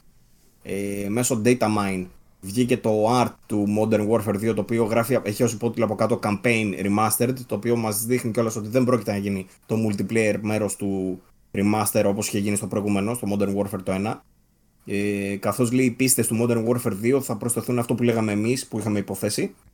Θα προσθεθούν λέει μάλλον στο Modern Warfare το καινούριο, το περσινο Ε, Παρ' όλα αυτά αναρωτιέμαι τι έχουν χρησιμοποιήσει για να κάνουν remaster το Modern Warfare 2 γιατί όπως είπαμε το 1 ήταν πάρα πολύ καλό remaster. Να δούμε και το 2 πώς θα το έχουν φτιάξει. Φαίνεται να πλησιάζει πάντως ε, όλο και πιο έντονα. Μάλλον θα το δούμε δηλαδή σύντομα Επίσης, το Netflix φτιάχνει ταινία, μάλλον πήρε τα δικαιώματα για τον Dragon's Lair. Το Dragon's Lair δεν θα το ξέρετε. Το ξέρω. Γιατί είναι ένα... Κι όμως το ξέρω. Ε; Κι όμως το ξέρω. Είναι εκείνο, ήταν εκείνο που έκανες επιλογές που είχες έναν υπότι που μπαίνεις σε κάτι κάστρα με κάτι δράκους και με κάτι λάβα, λάβες και τέτοια. Και έπρεπε... Είναι το πρώτο παιχνίδι ε, Steel Quantic Dream. Το πρώτο παιχνίδι ever. Που είχε QTE, είχε Quick Time Events ναι. μόνο, ας πούμε, και σου έλεγε πάτα το πάνω γρήγορα ή πάτα το κάτω και ανάλογα τι πάταγε είχε διαφορετική έκβαση στο παιχνίδι. Ε, είναι με έναν υπότι με πολύ ωραία γραφικούλια. Έτσι, animation, ξέρω εγώ, σαν, τα, σαν, σαν να βλέπεις Disney δυσδιάστατο. Ε, Καρτούν δεκαετίας 50, 60, 70, τέτοια φάση. Ναι, ε, το παιχνίδι βγήκε τα 80 σε, σε ουφάδικα, σε, στα μεγάλες αυτές τα arcade που έβαζες στο 50. Ε, boomer και έτσι. Boomer. ε, Αυτό δεν είχε βγει και ένα remaster πρόσφατα, ένα collection. Ε, ε, εκεί ήθελα να πάω. Έχει βγει και Dragon's Lair 2 και ένα άλλο Dragon's Lair, δεν το θυμάμαι. Ε, εγώ δεν τα είχα παίξει καθόλου αυτά τα παιχνίδια, ενώ είχαν βγει και σε κονσόλες αργότερα αλλά δεν είχε τύχει να πέσουν στα χέρια μου και όλος τυχαίως βγήκε μια τριλογία, το Dragon's Lair Trilogy, πριν ε, κάνα χρόνο, πριν 1,5, στην τωρινή γενιά κονσολών. Ε, για ιστορική σημασία αξίζει κάποιος να τα δει. Κατά τα άλλα, εντάξει, δεν είναι. Είναι παιχνίδι του 80, μην φανταστείτε δηλαδή ότι έχει κάτι. Παρ' όλα αυτά, στέκεται πάρα πολύ καλά επειδή το οπτικό του είναι όπως ήταν και τότε και είναι πάρα πολύ ωραίο. Ε, Τέλος πάντων, το Netflix πήρε τα δικαιώματα, θα πρωταγωνιστήσει και θα είναι direct, ε, παραγωγός, όχι director. Παραγωγός, μάλλον ο Ryan Reynolds, ο Deadpool. Μάλλον αυτός θα κάνει τον υπότι, θα το δούμε και αυτό. Κομική φιγούρα ο πρωταγωνιστής του παιχνιδιού, οπότε θα ταιριάξει πιστεύω. Αλλά ναι, δεν ξέρω πόσο νόημα έχει να κάνεις live action αυτό το, αυτό το αυτή τη συγκεκριμένη ιστορία και πώς θα μεταφερθεί. Αλλά αν υπάρχει κάποιος που μπορεί να κάνει κομμωδία με το οτιδήποτε είναι ο Ryan Reynolds, έτσι. Συμφωνώ. Λοιπόν, στο άλλο να πούμε ότι το Steam ξεπέρασε το ρεκόρ του φτάνοντας στα 22 εκατομμύρια τώρα εν μέσω κορονοϊού. Πολλοί είναι στα σπίτια τους και έχουν ανοιχτό το PC τους και το Steam τρέχει στο background. 22 εκατομμύρια παίχτε ταυτόχρονοι και ε, για να μην μπλέξω πάλι με στατιστικά και δεδομένα και με τέτοια, για να μην αναφέρω δηλαδή και άλλα πράγματα που έχουν βγει με τον κορονοϊό τώρα και καλά, ε, να περάσουμε λίγο στο παιχνίδι της εβδομάδας που ήταν το Doom, ε, το οποίο λέει έσπασε και αυτό τα ρεκόρ. Δεν, ε, είπατε τα, δεν είπατε τα δωρεάν παιχνίδια που δίνει το Epic. Α, συγγνώμη, ναι, έχεις δίκιο. Άρη. Ε, Άρη. Άρη και οι δύο κατευθείαν. Άρη. Άρη. Λοιπόν, είχαμε πει ότι ήταν το Figment και το Tormentor Expanser για αυτή τη βδομάδα και ξαφνικά μας έβγαλε και το World War Z στο ξεκάρφωτο και μας το έδωσε και αυτό και μας έδωσε αυτά τα τρία παιχνίδια ε, δωρεάν. Εν τω μεταξύ, το World War Z βάλανε και. Ε, πώς το λέμε. Υποστήριξη για GeForce Now καταρχάς. Και αυτό. Okay. Βάλανε και για υποστήριξη κονσόλες ε, με PC μαζί να παίζουν. Α, cross ε, platform. Cross play. Cross, cross play. Ναι. Μάλιστα. Αυτό. Ε, λοιπόν, πάμε στο Doom τώρα. Λοιπόν, το Doom λέει έσπασε ρεκόρ για, το, για τα νούμερα του franchise με, για, για, για πρώτη εβδομάδα. Ε. Όπου, ναι, αυτό ξεπέρασε λέει τους 100.000 ταυτόχρονους παίχτες σε PC μέσω Steam ε, despite thousand, ε, παρόλο λέει, που είναι κλειστά τα καταστήματα, χαιρόμαστε που το Doom έφτασε τέτοια νούμερα, λέει η Bethesda. Και πάμε λίγο να μας πει ο Άρης γιατί έβαλε τελικά 9,5 στο Doom Eternal και γιατί τελικά είναι ακόμα καλύτερο παιχνίδι από το προηγούμενο το Doom του 2016. Γιατί έβαλα 9,5. Ήταν να βάλω 9. Αλλά γιατί δεν είχα αποφασίσει στο τελείωμα αν, αν τα, το platform που έχει, τα platform στοιχεία που έχουν βάλει στο 2 ε, μου άρεσαν ή όχι. Εν τέλει αποφάσισα ε, ότι μου άρεσαν και ότι ουσιαστικά στις μάχες τα platform στοιχεία, γιατί ήταν πολλούς και τα κράζανε, ε, ότι έχουν βάλει platform και δεν ταιριάζουν στον Doom κτλ. Εγώ θεώρησα ότι στις μάχες αυτό σου δίνανε, σου δίνανε παραπάνω δυνατότητες για να ξεφύγεις είτε να, να ελιχθείς πιο γρήγορα στις μάχες γιατί ουσιαστικά μπορείς να πιαστείς από, ε, από σιδεριές, να πηδήξεις πιο ψηλά, να είσαι πιο γρήγορος μες στη μάχη. Οπότε εγώ θεώρησα ότι αυτό το πράγμα, ε, αυτά τα στοιχεία, τα platform που βάλανε ήταν ό,τι πρέπει για τις μάχες του Doom. Εμένα μου άρεσαν πάρα πολύ, εν τέλει. Και και πηγαίνοντας από τη μία μάχη και από τη μία μάχη στην άλλη, πλέον δεν περπατάς ευθεία και έχει και διάφορα ένα λίγο πιο challenging. Δεν είναι δηλαδή μια ευθεία. Τώρα, ε... ότι είναι τα βασικά σημεία στα οποία βελτιώνεται σε σχέση με το Doom το προηγούμενο; Έχει μεγαλύτερους χάρτες okay. που ευνοούν το... Ε, μεγαλύτερους χάρτες που ευνοούν το, το ψάξιμο. Έχουν γεμίσει τους χάρτες με, με collectibles, με upgrades, οπότε δεν... Ε, το προηγούμενο παιχνίδι απλά πήγαινε σε ευθεία. Πήγαινε σε ένα δωμάτιο στο άλλο δωμάτιο, από το Α στο Β. Αυτό έχει ψάξιμο, έχει να βρεις collectibles, upgrades, έχει να, βρεις, ε, να αναβαθμίσεις τα όπλα, να αναβαθμίσεις την πανοπλία σου που πλέον ε, ε, τις έχουν, έχει σπαθεί, έχει φλογοβόλο στον νόμο, έχει πολλά πράγματα να αναβαθμίσεις σε σχέση με το προηγούμενο. Ε, έχουν αναβαθμισμένα γραφικά, έχει αναβαθμισμένα γραφικά, νέα μηχανή γραφικών. Ε, γιατί είδα, ναι, έχουν πάει από την EdTech 6 στην EdTech 7 από ό,τι είδα. Έχει, έχει όντως διαφορά σε σχέση με το προηγούμενο. Γιατί και το προηγούμενο έχει πάρα πολύ καλά ακόμα. Έχει, έχει διαφορά, ναι. Και εγώ το παρατήρησα στο PC. Έχει και μια διαφορά στην προσέγγιση την οικαστική. Έχει γίνει πιο καρτούνης. Ναι, λίγο. Το λένε πολύ ε, αυτό, ότι έχει χάσει, δεν προσπαθεί δηλαδή να αποτυπώσει την κόλαση ας πούμε σαν κάτι τρομακτικό ή φρικιαστικό, το, το έχει κάνει λίγο πιο ε, comedic για να παραπέμπει στο αρχικό παιχνίδι που είχε βγει, που ήταν σε sprites ας πούμε τα τέρατα και ήταν πιο, ήταν λίγο πιο γελία ρε παιδί μου, εντός εισαγωγικών το γελία γιατί είναι διάολη του πούστη. Αλλά... Έχει πιο ζωντανά χρώματα βασικά. Ναι, αυτό. Αυτό εννοώ καρτούνι, ρε παιδί μου. Ναι. Ότι ε, παραπέμπει, ε, παραπέμπει πιο πολύ στα αρχικά Doom ε, όσον αφορά την ε, καλλιτεχνική προσέγγιση.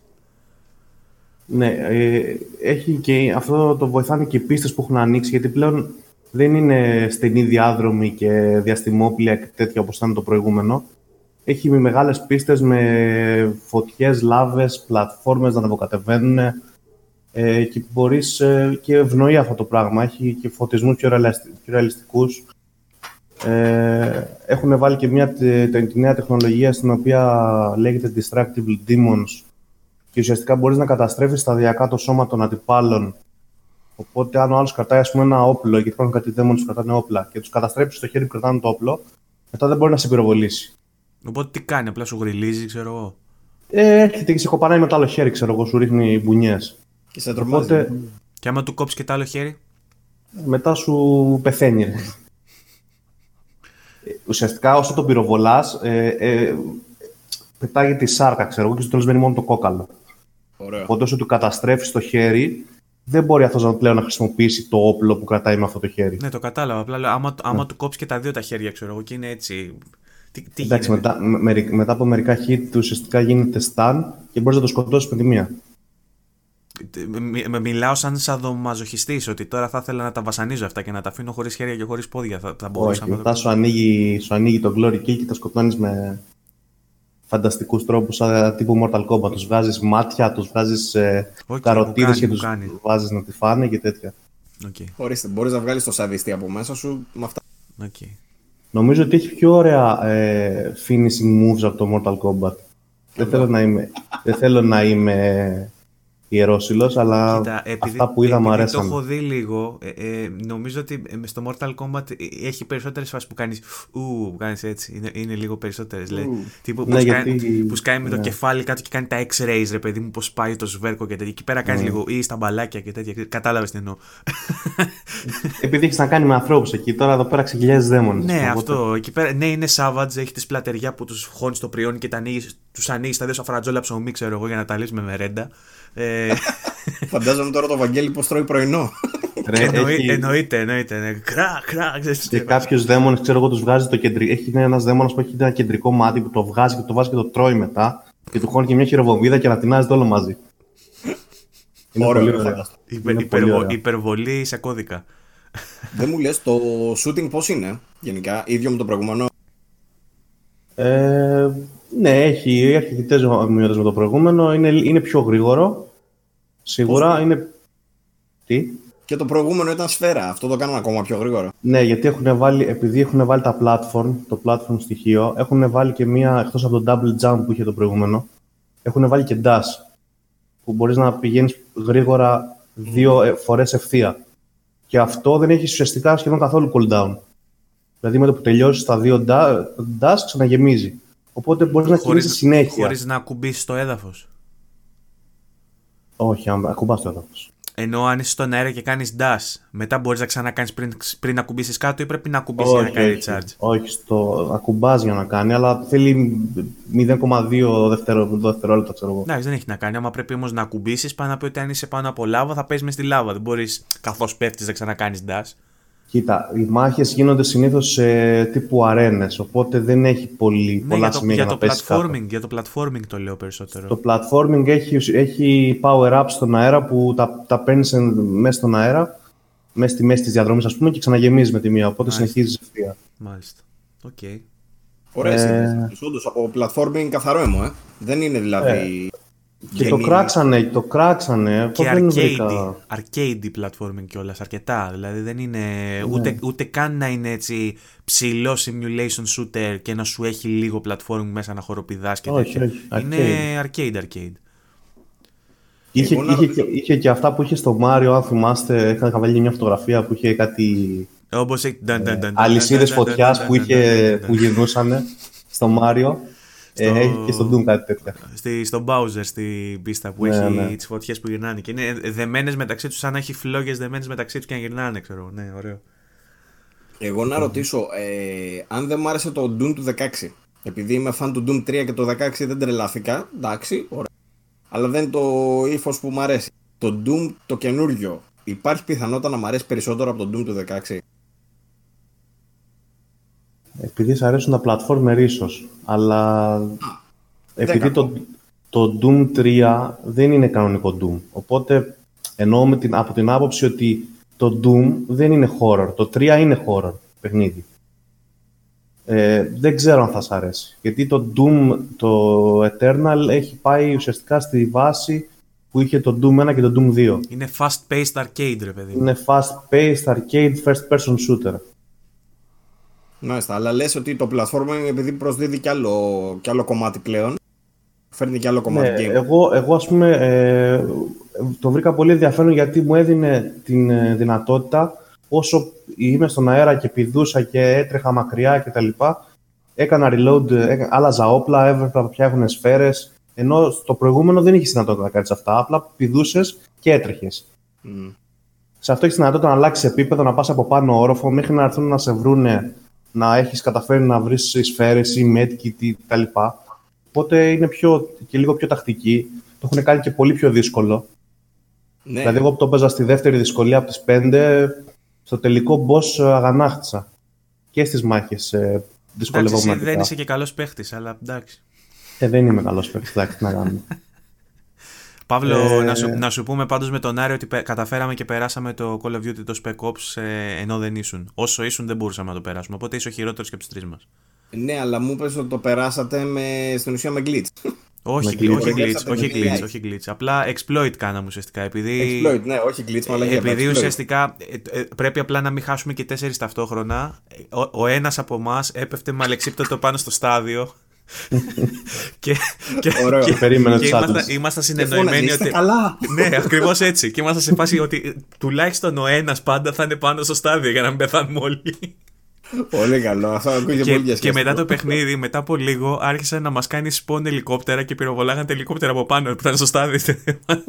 Λέει, Τι θα γίνει με το μαλάκα εκεί πέρα που μπλέξαμε. Μας έκανε respawn χωρίς σφαίρες πλέον, ε. Good, ναι, σε, ε, ε, επί- σε αυτό για να, σε, για να σε περιορίσει, σου λέει ότι άμα κάθεσαι πάνω εκεί πέρα, κα- ε, άμα ε, κάνεις exploit το respawn, σε κάθε respawn θα έχεις τις ίδιες σφαίρες που είχες πριν πεθάνεις. Οπότε σε κάποια φάση ήμασταν όλοι με μηδέν σφαίρες. Το έχουν υπολογίσει όμως, καλό αυτό, μπράβο τους. Ναι. Όχι, ήταν, πο- ήταν πολύ ωραίο. Πε- περάσαμε Περάσαμε. ωραία δηλαδή. Παρόλο που είχατε μηδέν σφαίρες, τελικά καταφέρατε και Το περάσαμε, το περάσαμε, ναι. Ναι. Σε, σε κάποια φάση μετά είχαν αρχίσει και βγαίνανε μουζαχεντίν που σε κυνηγούσαν τρέχοντας και σκάγανε και δεν είχαμε σφαίρες και εγώ έτρεχα, ξέρω εγώ, και πήδαγα και σκάγανε αυτοί και εγώ πήδαγα στον αέρα για να με Αχ, πετύχουν. Και γκάβ, γκάβ και σπά... ε, ε, Ήταν τύπου τζιχαντιστές που σκάγανε, ρε, και εγώ περπάταγα και έτρεχα και σκάγανε τζιχαντιστές αριστερά-δεξιά. Τσίρκο. Ναι, Ωραίο. ωραίο, ωραίο. Έχασες, πρέπει να πει να παίξουμε. Α, έπαιξ- παίξαμε και με τον Ντίκη μία μέρα, με τον Μάριο τον Ντίκη G. Ο Άρης Μπράβο. δεν ήταν νομίζω. Ε, μπήκαμε με τον Δημήτρη από τη Ρόδο και μπήκε και ο Μάριος ο Τικιτζής που μας ακούει. Και Χαιρετίσματα στο Μάριο, τα Χαιρετίσματα φιλιά στο Μάριο. Ε, πολύ πιστός φαν. Λοιπόν, α, ε, μία, μία αλλαγή. Α, δεν τελειώσαμε με τον Doom, θα το πω στο τέλος αυτό. Ε, ολοκληρώστε αυτό που θέλετε. Άρη Ναι. τελείωσες με τον Doom. Ε, για μένα, να τελειώσω, το καλύτερο στοιχείο του Doom, εκτός από τη, τη δράση και όλα αυτά που είπαμε, είναι το soundtrack. Ναι. Όπως και το προηγούμενο Doom και γενικά στα τα παιχνίδια Doom έχουν, είχαν πολύ ωραία μουσική, πολύ ωραίο soundtrack. Ε, αυτό που έχει κάνει ο Mick Gordon πλέον ε, ξανά που επιστρέφει στο, στη μουσική, έχει πάρει ε, 20, δεν θυμάμαι ακριβώς τα συγκροτήματα, έχει πάρει Μεταλλάδες. 20 τραγουδιστ, 20 μεταλλάδες ας πούμε από συγκροτήματα εγώ δεν τα ξέρω τα περισσότερα, ο Παύλος μπορεί να τα ξέρει, κάτι Static X, Aborted κτλ. Και τους έχει βάλει ουσιαστικά μαζί να κραυγάζουν. Καμάτο. Το οποίο το λέγει, είχα δει το, έχει, έχουν βγάλει βιντεάκι για αυτό το πράγμα και ήταν άκρος εντυπωσιακό. Το είχε αποστάρει ο Τατσιόπουλο. Και λέει ότι στην ουσία ήθελε να φτιάξει μια χοροδία το αντίθετο της εκκλησιαστικής. ναι, ναι. μια και καλά της κολάσεως, ρε παιδί μου, και τους έβαλε όλους να φωνάζουν. Οπότε έχεις χοροδία στην ουρλιάζουν. ουσία από καφροφωνητικά. Το οποίο δεν το έχει ξανακάνει ποτέ κανείς. ναι και είναι η πρώτη φορά που γίνεται σε... Δεν έχει ξαναγίνει ποτέ σε δίσκο metal και γίνεται πρώτη φορά τώρα σε παιχνίδι video Είναι game. γνωστοί εντωμεταξύ drummer, μπασίστε, κιθαρίστες κτλ. από γνωστά συγκροτήματα που κάνουν φωνητικά γενικά, είναι δηλαδή επαγγελματίες. Ε, και πήγαν εκεί πέρα επειδή γουστάρανε πάρα πολύ λίγο το παιχνίδι. Δεν, φαντάζομαι θα πληρωθήκανε κιόλας. Αλλά Ε, σίγουρα. στη, στην εικόνα και στο τέτοιο δείχνουν ότι όντως είναι πορωμένοι ρε παιδί μου. Δηλαδή φαίνεται φυσικό αυτό το πράγμα, ότι τους αρέσει. Έχει, το Metal το έχει μέσα του το Doom, είναι αλήθεια αυτό. Μάλιστα είχε πάρα πολύ γέλιο που ένας ε, γνωστός τέλος πάντων βγήκε στο Facebook και έκραζε γιατί λέει δεν του αρέσει το soundtrack του Doom. Υπάρχει άνθρωπος που δεν του αρέσει το soundtrack του Doom, που το θεωρεί ατέριαστο. Και φυσικά τον κράζαν όλοι από κάτω, τι είναι αυτά που λες και τέτοια. Και ότι θα ήταν πολύ καλύτερα με μποφίλιου, με, με, με μπουζούκια, με τέτοια πράγματα. Progressive rock. Το soundtrack του Doom είναι ότι πρέπει για να μπεις να σε βάλεις στο mood. Εγώ αυτό ξέρω. Γιατί ξεκινάει το παιχνίδι και είναι, παίζουν κάτι μεταλλιές από πίσω και ακούγεται, ξέρω εγώ, η γη και φωνάζει Please help us, ε, we are going to die και τέτοια. Και παίζουν κάτι μεταλλιές από πίσω και οπλίζει ο άλλος την καραμπίνα και μπαίνει σε ένα πόρταλ και πάει κάτω και τους χιλιάζει όλους. Έτσι. Ξεκινάει έτσι το παιχνίδι. Το παιχνίδι Είναι- είναι. τέλος. Είναι εγώ με τα χέρια έτσι και λέω τι γίνεται; Ακόμα δεν ξεκίνησε. Δεν του παίρνει πολλή ώρα να κάνει establish το σύμπαν. Όχι. Ναι, έλατε. Η πλάκα πια είναι ότι τελειώνει το προηγούμενο παιχνίδι και ο, έχει φύγει ο Doom Slayer, έχει πάει κάπου δεν ξέρουμε πού. Και ξεκινάει αυτό το παιχνίδι και είναι ο τύπος σκάει στη γη με ένα ας το πούμε fortress ε, διαστημόπλιο με όπλα και πυροβόλα και τέτοια γύρω γύρω και σκάει στη γη με αυτό χωρίς να ξέρουμε πού το βρήκε. ε, που, τι έχει μέσα. Άμα δείτε τι Δεν έχει μας μέσα, νοιάζει. έχει... Δεν μας νοιάζει ναι, καν. δεν μας νοιάζει. Το έχουν κάνει λίγο γελοίο. Όχι, καθόλου. Οκ. Έχει μέσα, μπορείς να αλλάξεις skin, μπορείς να βάλεις το παλιό skin. θυμίζει λίγο Science Row αυτό, γι' αυτό το λες μάλλον. Ναι, αυτό. Ή το έχουν Ναι. κάνει και καλά λίγο κόμικ, ας πούμε. Εντάξει, δεν έχει comic relief το... Το Doom. Έλα ρε. Εγώ επειδή είμαι του Doom 3, όχι. ναι, ναι, άλλο Εσύ- αυτό. ρε. Δεν είδες τη φωτογραφία που έχω βάλει στο τέλος που είναι ένας δαίμονας που παίζει το, το είδα, Doom ναι. Slayer, μάλλον ένα δαίμονα; Και είναι ο άλλος με την καραμπίνα από πίσω. Νόμιζα ότι εσύ το διακομώδησες, όχι ότι είναι έτσι όντως μέσα στο παιχνίδι. Όχι, έτσι είναι. αυτό, αυτό το δαίμονα, ο Doom Slayer τον βάζει σε μια φάση να τον κάνει ε, possess με κάποιο τρόπο, με ένα μηχάνημα, να μην κάνω spoil, και τον βάζει, τον παίρνει στην κατοχή του και τον βάζει να πάει να του φέρει την καραμπίνα. Μια καραμπίνα δίκανη. Οκ. Έχει πολύ ωραία τέτοια. Καλό. Το μόνο αρνητικό για να τελειώσω είναι ότι εμένα δεν μ' άρεσε ότι έχει μόνο ένα mode το multiplayer. Αυτό. Δηλαδή, ε, βγάλαν τον Deathmatch και έχουν αφήσει ένα mode τελείως. Ένα 2v1 που έχει δύο δαίμονες και Doom Slayer αυτό. Δεν έχει τίποτα άλλο το multiplayer. Γιατί το βάλανε καν βασικά. Και ας το ας μην βάζει καθόλου multiplayer. Ε, Έχει multiplayer το Doom, δεν γίνεται να μην βάλουν. Το προηγούμενο έφτιαχνες και χάρτες. Και εδώ δεν έχουν βάλει τίποτα. Έχουν βάλει ένα mode αυτό. Και είπαν θα βάλουν άλλο ένα. Μάλιστα. Αυτό. Ε, το, ναι, ρε παιδί, το λέω από την άποψη ότι ίσως να λειτουργούσε καλύτερα αν ήξερες ότι είναι σκέτο, multiplayer, σκέτο single player game. Τέλος, ξέρω εγώ. Αυτό- Από αυτή την άποψη. Μπορεί να παίρνει δεκάρια τότε, ξέρω εγώ. Αυτό λέω. Anyway. Εντάξει. Ε, μ, τι άλλο ήθελα να πω. Από άλλα παιχνιδάκια τι έχετε παίξει αυτή την εβδομάδα. Τώρα που είμαστε με το coronavirus; Έγκλειστοι. Έχετε παίξει κάτι άλλο; Άρη, εσύ έχεις παίξει κανένα άλλο; Το World War Z έχω παίξει λίγο, που το πήραμε free. Μμ. Ε, Τίποτα, Το backlog. control έχω παίξει λίγο. Backlog, τα έλεγα και στο προηγούμενο. Εγώ παίζω, Ναι, backlog. παίζω judgment ακόμα. Ακόμα δεν τελείωσε αυτό. Είναι μεγάλα αυτά, είναι, πα- είναι πάνω από 30-40 ώρες. Δεν ξέρω αυτό πόσο είναι, αλλά είναι σίγουρα πάνω από τόσο. Και με κουράζει κιόλας, δεν μου αρέσει τελικά. Δηλαδή, ευτυχώς δεν το έκανα review γιατί θα το θάω. Κρίμα. Ε, το. Για πες. Παίζω Pro, έχω φτάσει Πολύ εσύ. ωραία. Έχω, Περίεργο. έχω, έχω φτάσει αισίω σε 170 ώρες. Ε, που είχες πάρει, ποιον είχες το Messi είχες πάρει; Βρήκα ένα mod που Το βάζει, Ronaldo. που βάζει Football League. Βάζει πρώτη, β- πρώτη, δεύτερη και τρίτη εθνική Ελ- Ελλάδα. Αλλά, Και πρέπει, έβαλε το- αλλά το πρέπει, να, Ronaldo. πρέπει να θυσιάσεις όμως ένα, ε, κάποιο άλλο πρωτάθλημα που έχει αυτή τη διαβάθμιση και θυσίασα το Ισπανικό. Οπότε ήταν, ήταν σε φάση την Παρσελόνα και η Real έπαιζαν στα ανεπίσημα πρωταθλήματα με τις φτιαχτές της ομάδας της ψεύτικες, ξέρω εγώ. Και στη θέση, Α, της- ε, και στη θέση της La Liga, του Ισπανικού πρωταθλήματος, υπήρχε πε- σε περίοπτη θέση η Super Liga με, πε- με 5-6 ομάδες να πηγαίνουν απευθεία στο Champions League. Τέτοια πράγματα, ρε. Και πήρα τέλος πάντων, επειδή είμαι μεγαλειώτης, πήρα το Εγάλεο που είναι Football League και το έφτασα πρώτη εθνική και πήρα Champions League και μεταγραφή το Ρονάλντο με 100 εκατομμύρια, ξέρω τέτοια φάση. ο Ρονάλντος στο Γάλλο. ναι. Μπράβο, Αγγέλη. Ναι, πε, περήφανος. Και κάθομαι ταυτόχρονα και ακούω podcast, ακούω διάφορα podcast, ρε παιδί μου, και παίζω προ. Νομίζω ότι με χαλαρώνει περισσότερο, ότι βρίσκω περισσότερα μέσα στην καραντίνα δηλαδή με κάτι τέτοιο παρά να παίζω ε, κάτι πιο βαρύ. Δεν ξέρω γιατί. Δεν, δεν ξέρω αν με τιμά αυτό σαν gamer που έχω παίξει τόσες ώρες προ δηλαδή. Είμαι λίγο simpleton. Αλλά περνά ωραία. Όχι, γιατί άμα ίσα ίσα αυτό κάτι δηλώνει για το προ Και, επιτέλους, ότι και, και κρατάει. αρκετό Call of Duty και πολύ Call of Duty το οποίο με κάθε update γίνεται και καλύτερο. Έχουν βάλει απίστευτα πράγματα μέσα. Ε, έπαιξα και Warzone, έπαιξα και το άλλο που έχει Cash and Grab, δεν ξέρω πώς λέγεται. Ένα που έχει να μαζεύεις λεφτά τέλος πάντων και είναι σε τέτοια- Ναι, ναι. σαν, σαν, το, σαν Battle Royale αλλά όχι Battle Royale. Μαζεύεις λεφτά ουσιαστικά εκεί πέρα. Πολύ ενδιαφέρον αυτό Παύλο, να μπεις να το παίξεις. Είναι σε φάση Ε, ότι θέλω. ε, μαζεύεις από τυχαία σημεία, από crates, μαζεύεις λεφτά με 150 άτομα τέλος πάντων, μα πόσα είναι, δεν ξέρω πόσα πολλά, και είσαι με άλλους δύο, ξέρω εγώ, και έχετε ένα squad. Ε, ή άμα θες μπες και solo. Ε, και μαζεύεις από τα crates λεφτά και πρέπει να κάνεις ανά κάποια στιγμή σε συγκεκριμένα σημεία να καλέσεις από ασύρματο ελικόπτερο. Όλοι οι παίχτες ξέρουν ότι εσύ έχεις καλέσει ελικόπτερο να έρθει, οπότε έρχονται να σε κυνηγήσουν. Άμα σε σκοτώσουν, σου παίρνουν τα λεφτά. Και ο μόνος τρόπος να σώσεις αυτά τα λεφτά, να πάνε bank, που λέει ο λόγος, είναι να έρθει το ελικόπτερο, να σου κατεβάσει τσάντες, να γεμίσει τις τσάντες με τα λεφτά και να τις τραβήξει. Αλλά όταν Ωραίο. έρχεται το ελικόπτερο, όλοι ξέρουν ότι έρχεται. Οπότε σ- στην πέφτουν σε εκείνο το σημείο και σε βαράνε από παντού. Μου θυμίζει το Extraction Divi- Division. Όντω ναι. είναι με τρελή ένταση και πολύ ωραίο και αυτό έτσι αγχωτικό να σε τσιτώνει. Ωραίο ακούγεται, ωραίο ακούγεται. Λοιπόν, και αυτό λοιπόν που είναι κομμάτι του Warzone. Ε, και Spec Ops παίξαμε, περάσαμε μία πίστα μετά από πάρα πολλές ώρες. Ε, και competitive. Οπότε σαπίζω ουσιαστικά στο Call of Duty, στο Pro Evolution και από single player παίζω το Judgment και έχω κατεβάσει και το Gravity Rush 2 να το παίξω όταν τελειώσει το Judgment. Πριν την τελευταία σου πρόταση, ήθελα να σου πω και καλά είναι το meme το κλασικό που διαβάζεις στην εφημερίδα. What year is. Όχι, ποια- τι, τι χρονιά έχουμε; What year is this? Call, Call of Duty και Pro. Κλασικά πράγματα. Ναι, και ναι, σε 10 ναι. χρόνια. Από βάλτε- πότε είναι αυτή η εφημερίδα; Ναι, μπράβο αυτό. Από πότε είναι αυτή η εφημερίδα.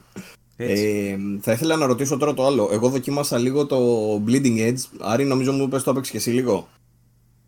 Το Bleeding- Ναι. Μαζί με τον Άρη το είχαμε παίξει στην beta βασικά. Δεν ξέρω, έπαιξε στην τελική έκδοση Άρη; Έπαιξα την τελική έκδοση. Ναι, έχω παίξει πέντε παιχνίδια. Δεν έχω παίξει πολύ.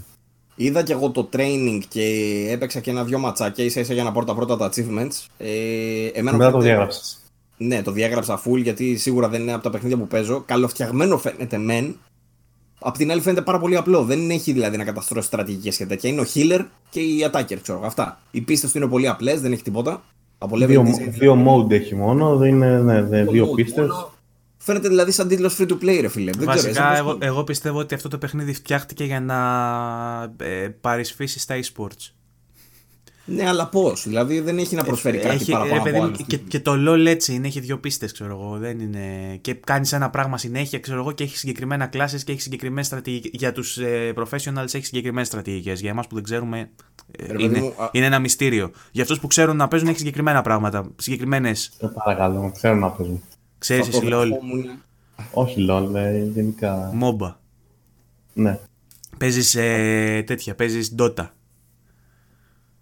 Δεν παίζω πλέον, είχα παίξει 3.000 ώρες, εντάξει. Ε, εντάξει, κατάλαβα. Καλά, εντάξει. Ε, Καταλαβαίνεις τέλος πάντων τι εννοώ, ρε παιδί μου. Ότι Ναι. νομίζω ότι αυτό το παιχνίδι, το Bleeding Edge, το φτιάξανε για να αποκτήσει ένα e-sport δυνατό παιχνίδι το Xbox. Ναι. Το ίδιο έκανε και η Blizzard με το, Heart, με το HOTS και πήγε άπατο. Heroes of the πάρει. Storm. Ναι. Ωραίο να ήταν αυτό. Το παρασπίσεις είχα τα παίξει. X. Είναι, είναι το μόνο MOBA. Περισσότερα από όλα τα MOBA έχω παίξει Heroes of the Storm. Δεν παίζω MOBA. Τουλάχιστον, τουλάχιστον αυτό ήταν free όμως. Εμένα Αυτό- σ- στην υπογραφή μου γράφει ότι, με- ότι μισώ θανάσιμα τα MOBA στην υπογραφή μου του, του site του VG24. Ναι, το έχω δει, ναι, ναι. Παρ' όλα αυτά, ε, ε, έχω παίξει και LOL, έχω παίξει και Heroes of the Storm. Περισσότερο από όλα και από Dota που έχω παίξει είναι το Heroes of the Storm. Έχω παίξει περισσότερες ώρες Heroes of the Storm. Μ' άρεσε, ήταν ωραίο γιατί είχε, αυτό είχε σενάρια. Είχε διάφορα διαφορετικά σενάρια. Δεν ήταν ένα πράγμα που έπαιζε. Heroes of the Storm ήταν ωραίο γιατί δεν- ήταν για τους παίχτες που δεν- δεν ήταν τόσο καλοί γιατί είχε, δεν είχε να πάρεις αντικείμενα.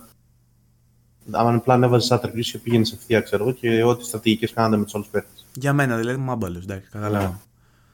Το Bleeding Edge παρόλα αυτά, ενώ το καταλαβαίνω ότι πάει να μοιάζει να, να πάρεις στοιχεία από MOBA, ρε παιδί μου, σε φάση ότι ο ένας χαρακτήρας συμπληρώνει τον άλλον και συνεργάζονται κάπως. Όπως κάνει και το Overwatch, ξέρω εγώ. Το οποίο όντως δεν είναι και εκείνο MOBA, απλά έχει κάποια στοιχεία. Καταλαβαίνω και για το Bleeding Edge ότι πήγαν να κάνουν κάτι τέτοιο.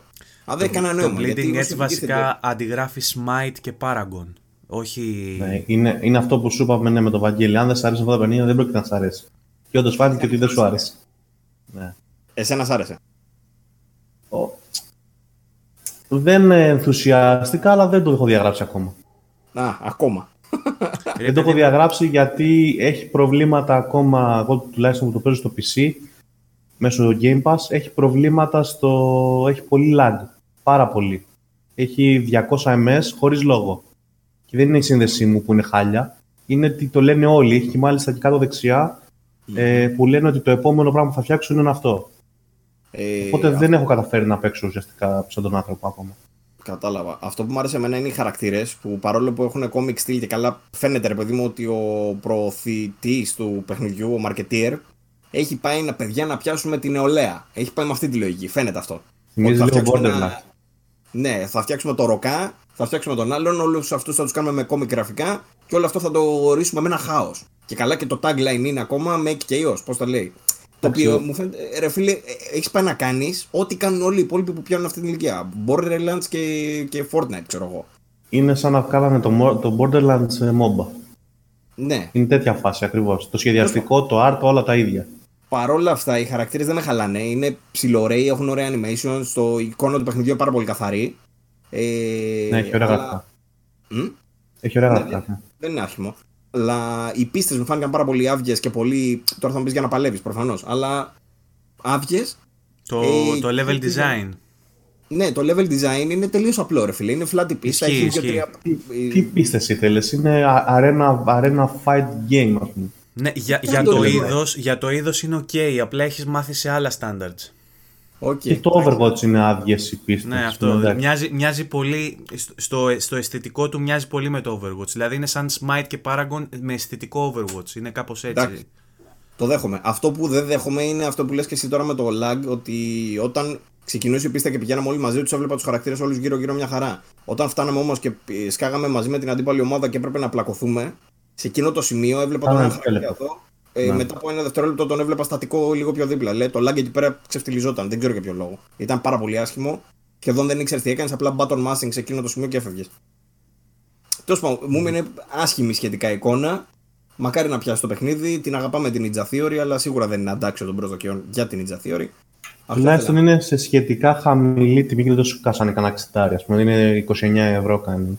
Στο, στη μισή τιμή. Εντάξει, πάλι καλά. Όσοι αυτό. θέλουν να το πάρουν στο Steam ή όσοι αλλιώς είναι δωρεάν στο Game Pass όσοι έχουν Game Pass. Καλό και αυτό. Ε, Οπότε εντάξει. Τώρα, θα ήθελα να μιλήσω λιγάκι πρώτον για το. να πιάσω λίγο το όρι. Για αυτά που έλεγε ο Βαγγέλης την προηγούμενη φορά γιατί μας το ανέλησε πλήρως. Ε, δεν θα μιλήσω πολύ. Πρώτον, ότι έπαιξα Έχετε λίγο μισή Hollow ώρα. ότι. Όχι, θα πάρω ένα πέντε λεπτάκι δώστε μου. Ε, πρώτον, ότι έπαιξα Hollow Knight για να έχω μια εικόνα γιατί το είχα παίξει λίγο στην αρχή και δεν το είχα.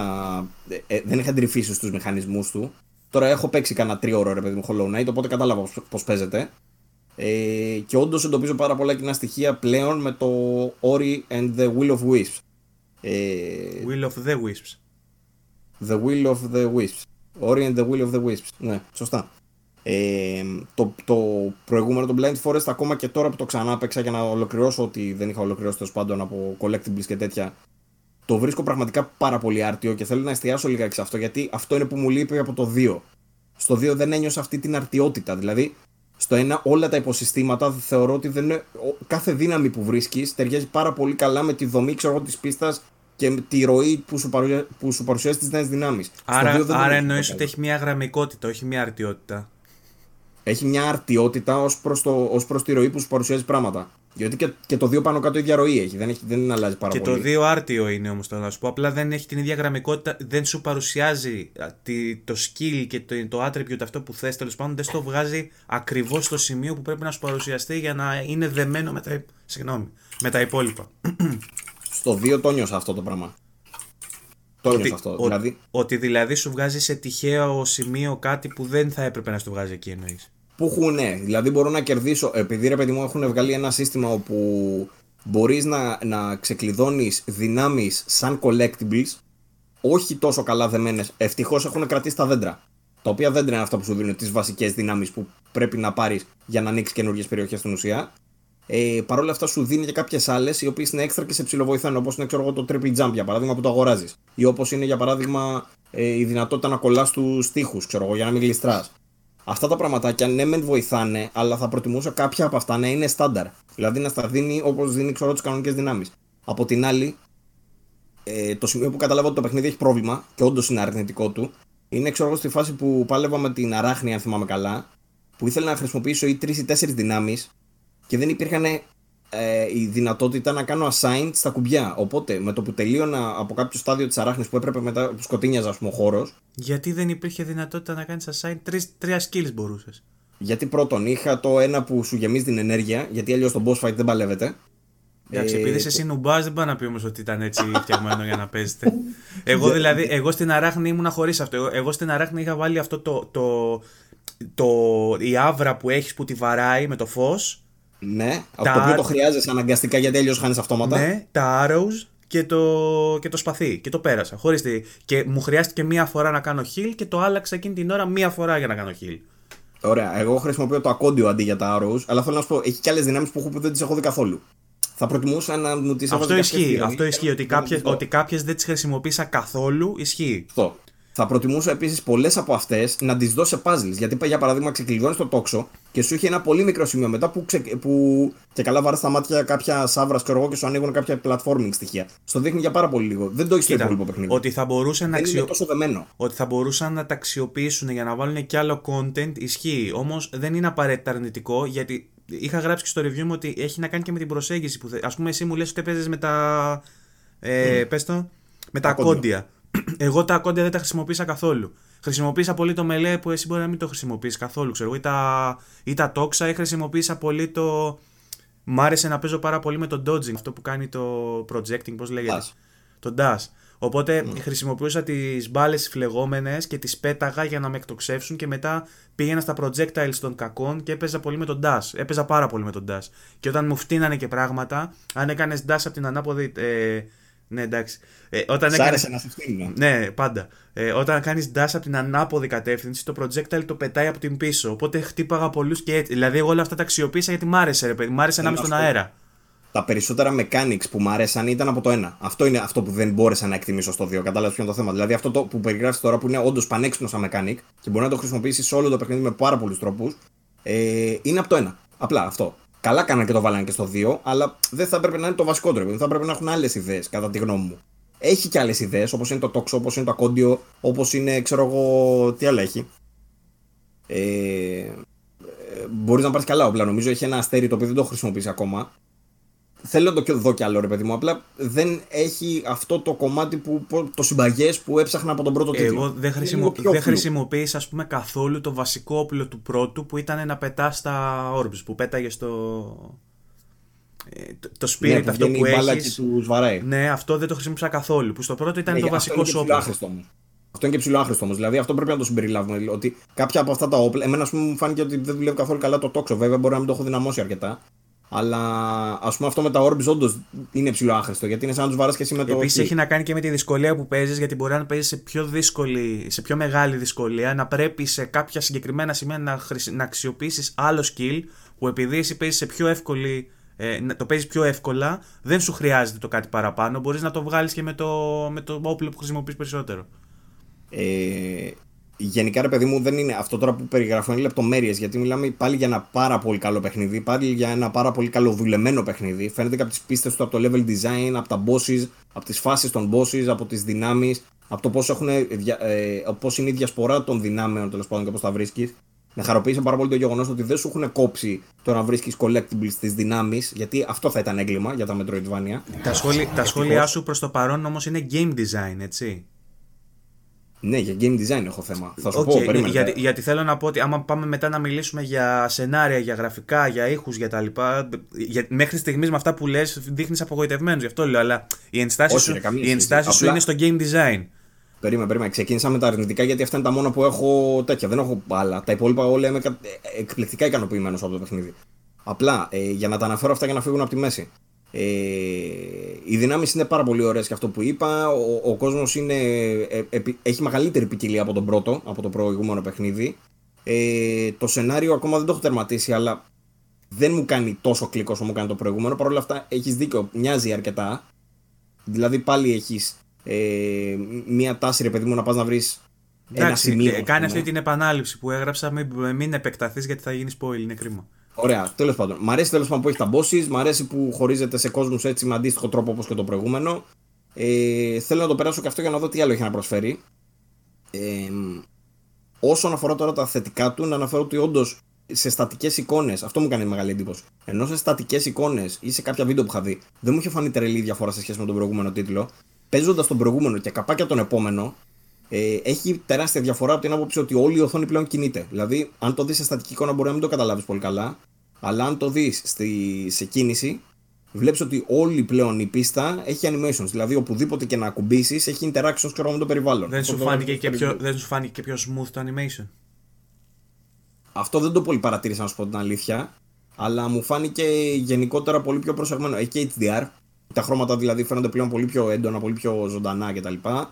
Ε, έχει πολύ περισσότερα χρώματα ούτως ή άλλως γιατί και οι πίστες του χωρίζονται σε διάφορες χρωματικές παλέτες, ας πούμε έτσι πάρα πολύ ωραίες. Ε, εκτίμησα κάποια mechanics που όντως πλέον βλέπεις ότι οι τύποι δεν το έχουν χάσει. Δηλαδή ακόμα παραμένουν οι έξυπνες ιδέες που καλώς τις χρησιμοποιούν. Ε, τι άλλο.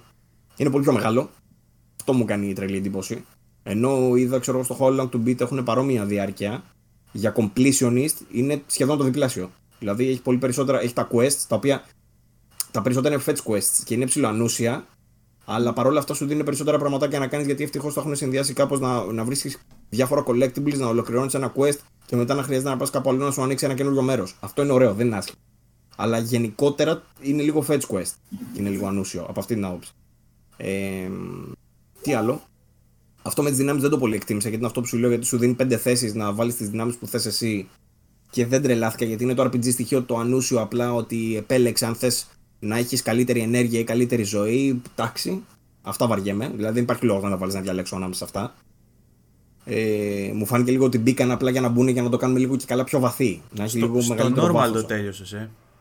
Στο normal αλλά δεν το έχω τελειώσει ακόμα. Είμαι στην πρώτη τελευταία περιοχή, ας πούμε. Ε, έχω μαζέψει τα τρία Wish. Τέλος πάντων. Ε, τι άλλο; Αυτό, τα boss fights μου αρέσουν. Έχει τα κλασικά και αυτό τα κίνη, τις φάσεις του κυνηγητού, τα sequences που είναι επίσης πολύ ωραία. Το soundtrack όντως έχει γίνει πολύ πιο πολύ διάστατο και δεν παίζει μόνο με ένα theme, ξέρω εγώ παντού. Ε, και τα όργανα έχουν, ε, ε, έχουν ψηλό αλλάξει ρε παιδί μου για να ταιριάζει περισσότερο στο ύφος του παιχνιδιού που έχω πάει στην έρημο και σου έχει λίγο και αραβική φάση. Ε, πάρα πολύ ωραίο. Το soundtrack είναι πρα- πραγματικά εισάξιο του προηγούμενου. Ε, και όλα αυτά απλά ρε παιδί μου για να καταλήξω να σου πω ότι εντάξει, μπορεί να μην έβαζα 9,5, αλλά δεν θα πέφτα κάτω από 9 με τίποτα. Αυτό θέλω, εκεί θέλω να καταλήξω. Παραμένει παιχνιδάρα τρελή. Οπότε για πρώτη φορά θα μου κατέβαζες βαθμό, ε. Μπορεί ναι. Ε, Αρχικά, ρε παιδί μου, εγώ, να- εγώ ήμουν αρχικά για 9 και τελειώνοντα το πήγα στο 9,5. Ωραία, ωραία. Μπορεί, μπορεί και εμένα να μου βγει έτσι. Δεν το ξέρω αυτό γιατί σου λέω ακόμα δεν το έχω τελειώσει. Αλλά τα σημεία στα οποία διαφωνείς όμως δεν νομίζω να σου αλλάξει η γνώμη. Μπορεί να σου βελτιώσει λίγο την άποψη όσον αφορά το σενάριο και όσον αφορά το εικαστικό, τη μουσική και αυτά, ότι θα σε εντυπωσιάσει ακόμα περισσότερο. Αλλά η, το game design δεν νομίζω να σου αλλάξει άποψη και νομίζω ότι το, ναι. το, το, το, αντιμετωπίζεις και με διαφορετικό τρόπο γιατί είσαι διαφορετικός παίχτης. Νομίζω ότι αυτό είναι λίγο υποκειμενικό σε σχέση με τα attributes, σε σχέση ας πούμε, με τα attributes που είπες ή με, με την αξιοποίηση των όπλων. Θα συμφωνήσω μαζί σου μόνο μέχρι το σημείο ότι θα έπρεπε αυτά να αξιοποιηθούν βάζοντας περισσότερα πράγματα που θα απαιτούν να χρησιμοποιήσεις όλα τα skills και δεν το έκαναν. Παρά μόνο περιορίστηκε στο να σου λέει ότι κοίτα να δεις εσύ ανάλογα με το skill σου, πάρτα και βάλτα στον κόλλο, κάτω ό,τι θες. Ναι, Όλα αυτά. Σε κάποια φάση, ρε παιδί μου, που πρέπει, να που πρέπει να χρησιμοποιήσεις μια δύναμη για να προχωρήσεις την πίστα, απλά σου βγάζει μήνυμα από κάτω. Ξέρεις κάτι, ότι μπορείς εδώ πέρα να χρησιμοποιήσεις το φτερό, ξέρω εγώ. Ναι. Το οποίο δεν μ' άρεσε όμως αυτό. Δεν ήταν οργανικό, ήταν περισσότερο κάτω. Ναι, ναι, ναι, κατάλαβα. Ε, Τώρα, πάνω σε όλα αυτά, με ενοχλεί λιγάκι. Είναι βελτίωση η μάχη, σαφώς. Δεν το συζητάμε σε σχέση με το πρώτο που απλά είχες την πύλια που βάραγε τον κόσμο. Ε, αυτό τώρα που σου δίνει το σπαθί είναι πολύ πιο, πιο satisfying σαν αίσθηση. Και πολύ πιο Hollow Knight. Και; Πολύ πιο Hollow Knight. Αυτό θέλω να σου πω. Ότι έχει παραπάρει νομίζω τώρα στοιχεία από το Hollow Knight και νομίζω αυτό είναι τελικά που χαλάει. Θα ήθελα κάτι άλλο μάλλον. Δηλαδή εξέλιξε τη μάχη, αλλά όχι κατά αυτόν τον τρόπο, έκανε κάτι άλλο. Αυτό θα, θα μ' άρεσε περισσότερο. Δεν με χαλάει βέβαια παρόλα αυτά. Απλά εστιάζει πολύ περισσότερο στη μάχη από ό,τι εστιάζει το προηγούμενο. Αντί, ε, αντί να έχει δηλαδή περισσότερο platforming και λιγότερη μάχη, αυτό έχει περισσότερη μάχη, θα λέγα μάλλον. Ναι. Το οποίο με ψηλό χαλάει. Έχει platforming βέβαια full, δεν το συζητάμε. Είναι από τα top στο είδο. Νομίζω το αγαπημένο μου κομμάτι είναι το platforming. Πιο, πολύ, ναι. πιο πολύ δηλαδή μου άρεσε το platforming παρά το, ε, το combat. Mm. Συμφωνώ ε, το, εγώ το απόλαυσα περισσότερο. Είχε και. Ε, ε, ε, έχεις πάει στο σκουλίκι; Σκουλίκι δεν μου λέει κάτι. Που σε κυνηγάει. Ε, που έχει πίστες που σε κυνηγάνε τα τέρατα, ας πούμε. Έχει και ένα σκουλίκι που σε κυνηγάει. Έχεις πάει εκεί; Στην έρημο ήταν αυτό; Ναι. ναι, νομίζω ναι. Εκεί το πέρασες αερά. Που, που έμαθες να σκάβεις; Ναι, ναι, ναι, ναι, ναι. Όχι, τι αέρα. Κανε... Που τίποτα δεν έχω περάσει αέρα. Δεν μπορείς να καταλάβεις τι Χριστοπαναγία έπεσε στο... σε εκείνο το sequence που προσπαθείς να ξεφύγεις από το temple, ας πούμε, και σε κυνηγάει το σκουλίκι. Εντάξει. Τύπου Έχει... δεν μου κάνανε register τα κουμπιά. Δηλαδή ε, είχε, σου, σου βγάζει ρε παιδί μου ένα μπλε περίγραμμα όταν ε, μπορείς να κάνεις το dodge, ας πούμε. Και μου ευ... Ναι, το LB. Και μου έβγαζε το μπλε και το πάταγα και δεν έπιανε. Και έπεφτα. Δεν μπορείς να κατα... και σε ένα συγκεκριμένο σημείο πρέπει να το έκανα 10 φορές, 20.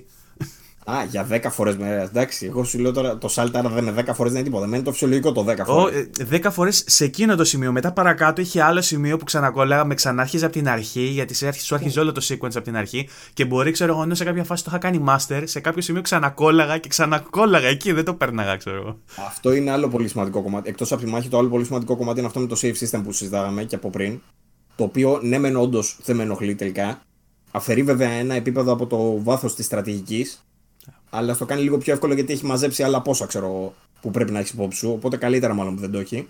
Αλλά ε, σε πολλά σημεία μου σπας τα αρχίδια. Δηλαδή σκεφτόμουν γιατί τώρα να μην έχω τη δυνατότητα να κάνω εγώ εδώ πέρα το save, το save point μου και πρέπει με το που χάσω να ξαναγυρίσω εκεί πίσω. Σου, σου στερεί μια ελευθερία που είχες πριν, οκ, okay, στο πήρανε πίσω κάτι που είχες ήδη κεκτημένο, οπότε καταλαβαίνω το, ε, Εντάξει. Το, το PlayStation. Σοβαρό το, αλλά νομίζω ότι και αυτό είναι υποκειμενικό. Είναι απλά μια επιλογή που έκαναν. Δεν είναι ότι είναι άμεσα αρνητικό. Είναι απλά ε, κάτι, μια, μια αλλαγή ας πούμε, που μπορεί σε κάποιο να μην αρέσει. Όλα υποκειμενικά είναι αυτά που λέμε. Τη γνώμη μου, σου λέω το παιχνίδι. Αυτό είναι το. Εγώ το βρίσκω αυτό, ρε παιδί μου, ότι είναι λάθος, ας πούμε. Αυτό θέλω να σου πω. Παρ' όλα αυτά δεν είναι τόσο σημαντικό ώστε να κατέβει πολύ παρακάτω. Γενικότερα θεωρώ ότι είναι ένα ευτυχώς ε, πετυχημένο sequel. Δηλαδή αυτό που έπρεπε να κάνουν οι τύποι όντως το κάνανε σωστά. Ε, είναι καλύτερο από το Blind Forest. Συνολικά. Όχι, συνολικά όχι. Το πρώτο το βάζω λίγο παραπάνω. Εδώ διαφωνούμε, ας πούμε. Παρ' όλα αυτά, ας πούμε, σου λέω δεν το έχω δερματίσει ακόμα. Μπορεί όταν το δερματίσω να μου φανεί και εμένα ακόμα καλύτερο. Εδώ δεν έχει όμως μεγάλη διαφορά. Δηλαδή είμαι ικανοποιημένος σαν sequel. Δεν είναι σαν άλλα sequel που βγαίνουν και λες τι βγάλανε μαλάκες. Καμία σχέση. Είναι πολύ, πολύ πετυχημένο. Ε, Όμως υπάρχει ένα πολύ πολύ ουσιαστικό σημείο στο οποίο δεν στάθηκα καθόλου και πρέπει να σταθώ. Που είναι ο τεχνικός τομέας. Και όταν λέω τεχνικός τομέας δεν εννοώ τα γραφικά κτλ. που είπα πριν. Αυτά όλα κομπλέ. Ε, το παιχνίδι έχει πρόβλημα πρώτον. Πατάς το χάρτη πλέον δεν βγαίνει άμεσα όπως έβγαινε στο άλλο. Περιμένεις περίπου ένα δευτερόλεπτο. Πρώτον. Στο Xbox One X σου λέω τώρα που το έπαιξα. Εδώ, Δεύτερον. εδώ PC, δεν ξέρουμε από αυτά. Δεύτερον, στο προηγούμενο σου λέω, στο Blind Forest το πατάς και βγαίνει καριέρα. Και στα δύο δεν έχω, εγώ δεν κατάλαβα διαφορά. Και στα δύο 60 FPS, εκεί αστραπιαίο loading, δεν, δεν ξέρω τι μου λες. Δεύτερον, το, το checkpoint με το που έχανε το άλλο, καπάκια σε έβγαζε στην καινούργια θέση. Αυτό πάλι αργεί. Δηλαδή πάλι κάνει κανένα δύο δευτερόλεπτα για να σε βγάλει. Πάλι δεν ενοχλεί πολύ, αλλά πάλι δεν είναι το ιδανικό. Δεν Δεν έχει το SSD. Ο Βαγγέλης δεν έχει δει τίποτα από αυτά, δεν ξέρει. 10 στα, 10 στα 10 performance, δεν ξέρω τι μου λέτε. Τρίτον, ε, το frame rate είναι ελαφρώς ασταθές, δεν είναι τα χάλια που διαβάζω, αλλά έχει, ξεκινάμε με τα bugs τώρα. Το ένα bug που έχει είναι ότι κάποιες φορές μπορεί να έχεις κάνει κανονικό restart στην κονσόλα, να μην είναι δηλαδή σε αδράνεια ή κάτι τέτοιο, γιατί εκεί πέρα εμφανίζονται συνήθως τα προβλήματα. Αλλά ακόμα και με κανονικό restart να αρχίζουν να εμφανίζονται μπαγκάκια. Το πρώτο είναι ότι μπορεί να δεις το frame rate να πέφτει γάμισε τα. Δηλαδή, ε, ξεκίνησα ένα παιχνίδι εγώ και μου έκανε. Ε, άρ- άργησε να φορτώσει και από το μενού και όταν μπήκε μέσα στο παιχνίδι ήταν στα 15-20 frames. Έκανα restart την κονσόλα και μετά έφτιαξε. Εντάξει. ναι. Δεύτερον, ε, έχει τύχει να κολλήσει τη στιγμή που το ξεκινάω το παιχνίδι. Ουσιαστικά κάθε μέρα μου κολλάει τουλάχιστον μία φορά. Και τη στιγμή που πάει να ξεκινήσει το παιχνίδι, κολλάει στο μενού. Και δεν κάνει τίποτα. Σου δείχνει απλά το background και δεν κάνει τίποτα. Δεν Να σου φορτώνει. πω, Ε, δοκίμασε το το ανάψει να αφήσει να ζεσταθεί λίγο. Τη δεύτερη. τη- το Τα μπρίκια επόμενο- θέλουν να τα ζεσταίνεις κάποια φορά. Πολύ καλό. Το επόμενο ήταν που μου κόλλησε, ξέρω εγώ, στο, στο Ori που κάνει το loading στην αρχή που τον δείχνει να τρέχει, κολλάει εκεί πέρα. Σε εκείνο το σημείο κλείνει η κονσόλα. Τελείως. Το Μπήκα, τσοκ, μέσα το σε τσοκ, το forum, τράβηξε, το τσοκ. μπήκα μέσα σε forum, το διάβασα, το παθαίνουν και άλλοι. Είναι bug. Αυτό. Τα έχει βγάλει Ε. αντιπροσωπεία, μάλλον προβληματικά. Πάρτε να τα παίξετε σε PC. Είναι, έχει, έχει προβλήματα με bugs στο Xbox. Εκεί, εκεί ήθελα να καταλήξω. Καταλάβα. Ε, το άλλο είναι ότι πάλι εντός του παιχνιδιού μπορεί να ξαφνικά να κολλήσει, κλακ, και στο save και load κολλάει για μερικά δευτερόλεπτα. Ε, το άλλο είναι ότι μπορεί να κολλήσει την ώρα που παίζεις και τρέχεις, ξέρω εγώ και αυτά. Παπ, κολλάει η οθόνη, κλείνει πάλι η κονσόλα. Το διάβασα και σε άλλους που λένε ότι μου κλείνει την κονσόλα μου. Εντάξει, θα βγάλουν update για να το φτιάξουν αυτό τώρα, δεν είναι. Ρε, αυτά είναι σοβαρά προβλήματα όμως. Δηλαδή δεν μπορεί να στο κάνει αυτό το πράγμα τη στιγμή που είσαι στον boss και κοντεύεις να τον τελειώσεις και έχεις φάει μια ώρα εκεί πέρα να πρέπει να τον ξαναπεράσει μετά. Δεν γίνεται αυτό. Επίσης, στον boss με το βάτραχο μου έκανε σε κάποια φάση οπ- οπτικό glitch. Άρχισα να πετάγονται μπροστά κάτι εφέ και κάτι τέτοια τα οποία μου τα έκανε μετά συνέχεια. Και δεν Α, έβλεπα εγώ ήταν σαν να είχα, εμφανίζει. είχα μόνο ένα bug που δεν είχα ήχο. Α, Έκανα restart το παιχνίδι και είχα. αλλά Μία φορά ε, δεν μου είχε κάποιους ήχους. Έπαθα αυτό μία φορά. Τέλος πάντων, Αλλά. Για μένα είναι πολύ περισσότερα bugs αυτά από ό,τι θα περίμενα, ειδικά σε τέτοιο παιχνίδι και ειδικά σε αυτή τη φάση που είναι και 4 χρόνια σε development. Δεν το περίμενα αυτό για κανένα. Θα βάζεις 9 με αυτά τα bugs. Εντάξει, γι' αυτό θα πέφτε κυρίως το 9, η αλήθεια είναι. Άμα έπαιζε το PC όμως. Και επίση είναι και κάτι που θεωρώ ότι Το αποφύγω. μπορεί, μπορεί να πέφτει και παρακάτω. Έχεις δίκιο. Απλά. Αυτό λέω. Ναι, μπορεί. Απλά σε. ε, Εγώ, λογικά εγώ αυτά έτσι που σ' ακούω το κόβω για 8,5, 8. Εντάξει, μπορεί και να πέφτει και παρακάτω. Αυτά λογικά θα τα φτιάξω με το επόμενο update. Θεωρώ ότι είναι πολύ σημαντικά για να τα αφήσουν και να μην παίζει η μία. Ε, απ' την άλλη, τι να πω, αν τα είχα μόνο εγώ, θα τα είχα μόνο εγώ, αλλά μπήκα και σε φόρουμ και τα δα. Τέλος πάντων. Γενικά Οπότε, είναι- οπότε έχασα την εγκυρότητά μου σαν reviewer που βάλε 9,5 τώρα στα μάτια. Όχι, απλά έχεις- είσαι Master Race. Τι να κάνουμε. Ε, γενικά το παιχνίδι έχει πάει εξαιρετικά. Πολλοί έχουν βάλει δεκάρια, πολλοί εννιά μισάρια, πολλοί εννιάρια. Δεν πέφτει πολύ παρακάτω δηλαδή. Είναι, το παιχνίδι ούτως ή άλλως είναι άψογο. Είναι από τα καλύτερα παιχνίδια της χρονιάς ήδη. Έχουν βγει πολλά παιχνίδια σε σερί τα οποία έχουν πάνω από 90 πάντως, έτσι. Έχουμε. Είπαμε, είμαστε, Όρι, Alex, είμαστε, Doom, είμαστε τέλος γενιάς και βγαίνουν τώρα διαμάτια. Animal Crossing. Ο Σταύρος θα βρήκε τώρα. Τέλος πάντων, αυτά με το όρι. Μη, μ' αρέσει που είπα 5 λεπτά και θα πάρει. Πρέπει να μιλάω κανένα μισάωρο. Είναι στάνταρ αυτό του Παύλου, η ώρα είναι άλλη. Ε, τι άλλο ήθελα να πω; Τίποτα. Ναι, ήθε- ήθελα Πάλι. να... Α, το γαμάτο, το γαμάτο που λέγαμε πριν. Ε, βγαίνει η Capcom και σου λέει ότι θα έχεις να παίξεις την beta του Resident Evil. Ε, Είχαμε παίξει το single player τον demo, ρε παιδί μου, λέω να παίξουμε με τον multiplayer. Sky η μέρα που είναι να βγει το παιχνίδι, λες ρε παιδιά το βρίσκω μόνο στο Xbox Store. Δεν είναι ούτε στο PC ούτε στο PS4. Θυμάται εκείνη τη στιγμή η Capcom να σε ενημερώσει αν ναι, ξέρετε κάτι τελικά δεν το βγάλουμε σε PC και PS4. Ωραίο. Μπράβο Capcom. Την Μπράβο. beta. Μπράβο. Ακόμα τέλος πάντων δεν το έπαιξα το τέτοιο. Το έχω, το έχω κατεβάσει για να το δω σήμερα αν προλάβω. Ε, Xbox. και επίσης ήταν και σήμερα το τριήμερο του Predator, νομίζω δεν ήταν. Το οποίο το ψάχνω όμως στο PlayStation δεν το βρήκα. Πώ Ε, έχει μάλλον κλείσει. άργησες. Μάλλον άργησα. Τέλος πάντων, αυτά. Νομίζω σήμερα κάναμε μεγάλο επεισόδιο, ρε. Νομίζω Εφτά, εφτά ξεκινήσαμε. Α, άρα δύο μισοωράκι, σίγουρα αυτά. Εντάξει, είχαμε και τεχνικές δυσκολίες. Ε, εντάξει. Τέλος πάντων. Νομίζω καλό βγήκε και σήμερα. Ε, για, για, μια, για μια φτωχή ημέρα, για μια φτω- φτωχή εβδομάδα μάλλον, μια χαρά γέμισε. Ο κορονοϊός θέλει που καθόμαστε σπίτι μας και παίζουμε όλη την ώρα και έχουμε να πούμε πράγματα. Θα βγει ο Τικιντζής θα πει κάνετε πιο συχνά επεισόδια, τώρα που κάθεστε. Ξέρεις τι θα κάνουμε, θα το κάνουμε όπως τα παιχνίδια που βγάζουν τα DLC και θα το βγάζουμε το επεισόδιο σε 10 λεπτά και θα το βγάζουμε σπασμένος σε όλη τη βδομάδα. ρε Ναι, παιδί. σαν, το, σαν το Λούμπεν, δύο λεπτά επεισόδιο. Ναι. Λοιπόν, ε, ήθελα να πω πριν, το είπα να τα αφήσω για αργότερα, να το πω τώρα, ότι ε, κα- πήρα μια απόφαση να αλλάξουμε την, το group που έχουμε στο facebook από κλειστό σε ανοιχτό ε, και έτσι μπορεί να το βρει πιο εύκολα ο κόσμος και μπορεί να δει και τις δημοσιεύσεις ο κόσμος χωρίς να είναι μέλος. Ε, το κάναμε αυτό κυρίως για να, γιατί όταν κάποιος από εμάς σχολιάζει το βγάζει και στις αρχικές σελίδες των άλλων και μπορούν να το δουν και να μπουν περισσότερα άτομα και όντως έχουμε δει περισσότερα άτομα να μπαίνουν ε, στο group. Και νομίζω ότι λόγω των αλγορίθμων που υπάρχουν ε, στο facebook αυτή τη στιγμή κάποια post από το page το βασικό θάβονται έχουν μικρό reach ενώ στο group νομίζω ότι περισσότεροι άνθρωποι μπαίνουν και βλέπουν ε, είτε με κάποια ειδοποίηση είτε μόνοι τους. Ε, και θα ήθελα να δράξουν ευκαιρία για να πω στον κόσμο που γουστάρει την παρέα ας πούμε και θέλει να έχουμε μια επαφή και να μιλάμε ε, να μπει και να, να κάνει join τέλος πάντων στο group που έχουμε το VG24 Official Gaming Community έτσι λέγεται.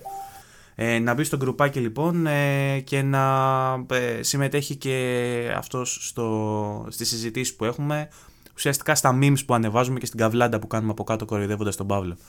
Ε, αλλά εκεί μπορείτε κιόλας να ποστάρετε και να μας πείτε και δικές σας απόψεις και να μας πείτε και πράγματα που θέλετε να κάνουμε διαφορετικά στο podcast και να μας ε, πείτε θέματα που θέλετε να πιάσουμε. Ρε Άρη, θα γίνει τώρα να το βγάλεις τον κομμενάκι να πούμε τι κάνεις. τώρα που μιλάω για το VG24 Αρέσει Official φορά Gaming, ακουστικά και ακούγεται. Μπράβο. Α τον άνθρωπο να εκφραστεί. Περνάνε όλα να ξέρεις στερεοφωνικά ρε, δεν υπάρχει... Τέλεια. Ε, αυτά ήθελα να πω για το official gaming community του VG24, το group στο facebook. Ε, ευχαριστούμε για ακόμα μια φορά για όλη τη στήριξη. Ε, να είστε καλά όλοι να προσέχετε τώρα με τον κορονοϊό, να κάθεστε μέσα να παίζετε παιχνιδάκια και να έχουμε να λέμε κι εμείς. Όχι. Παύλο, σαν αρχισυντάκτης και πρεσβύτερος, θες να πεις κάτι άλλο; Αυτό το πρεσβύτερος μου άρεσε. Μπορείτε να με φωνάζετε σοφό γέροντα από εδώ και πέρα. Έτσι. Ε, όχι, αυτό ευχαριστούμε πάρα πολύ για την εκτίμησή σας και τη στήριξη που έχετε δείξει και θα τα πούμε στο επόμενο επεισόδιο. Καλή συνέχεια, γεια σας. Γεια σας.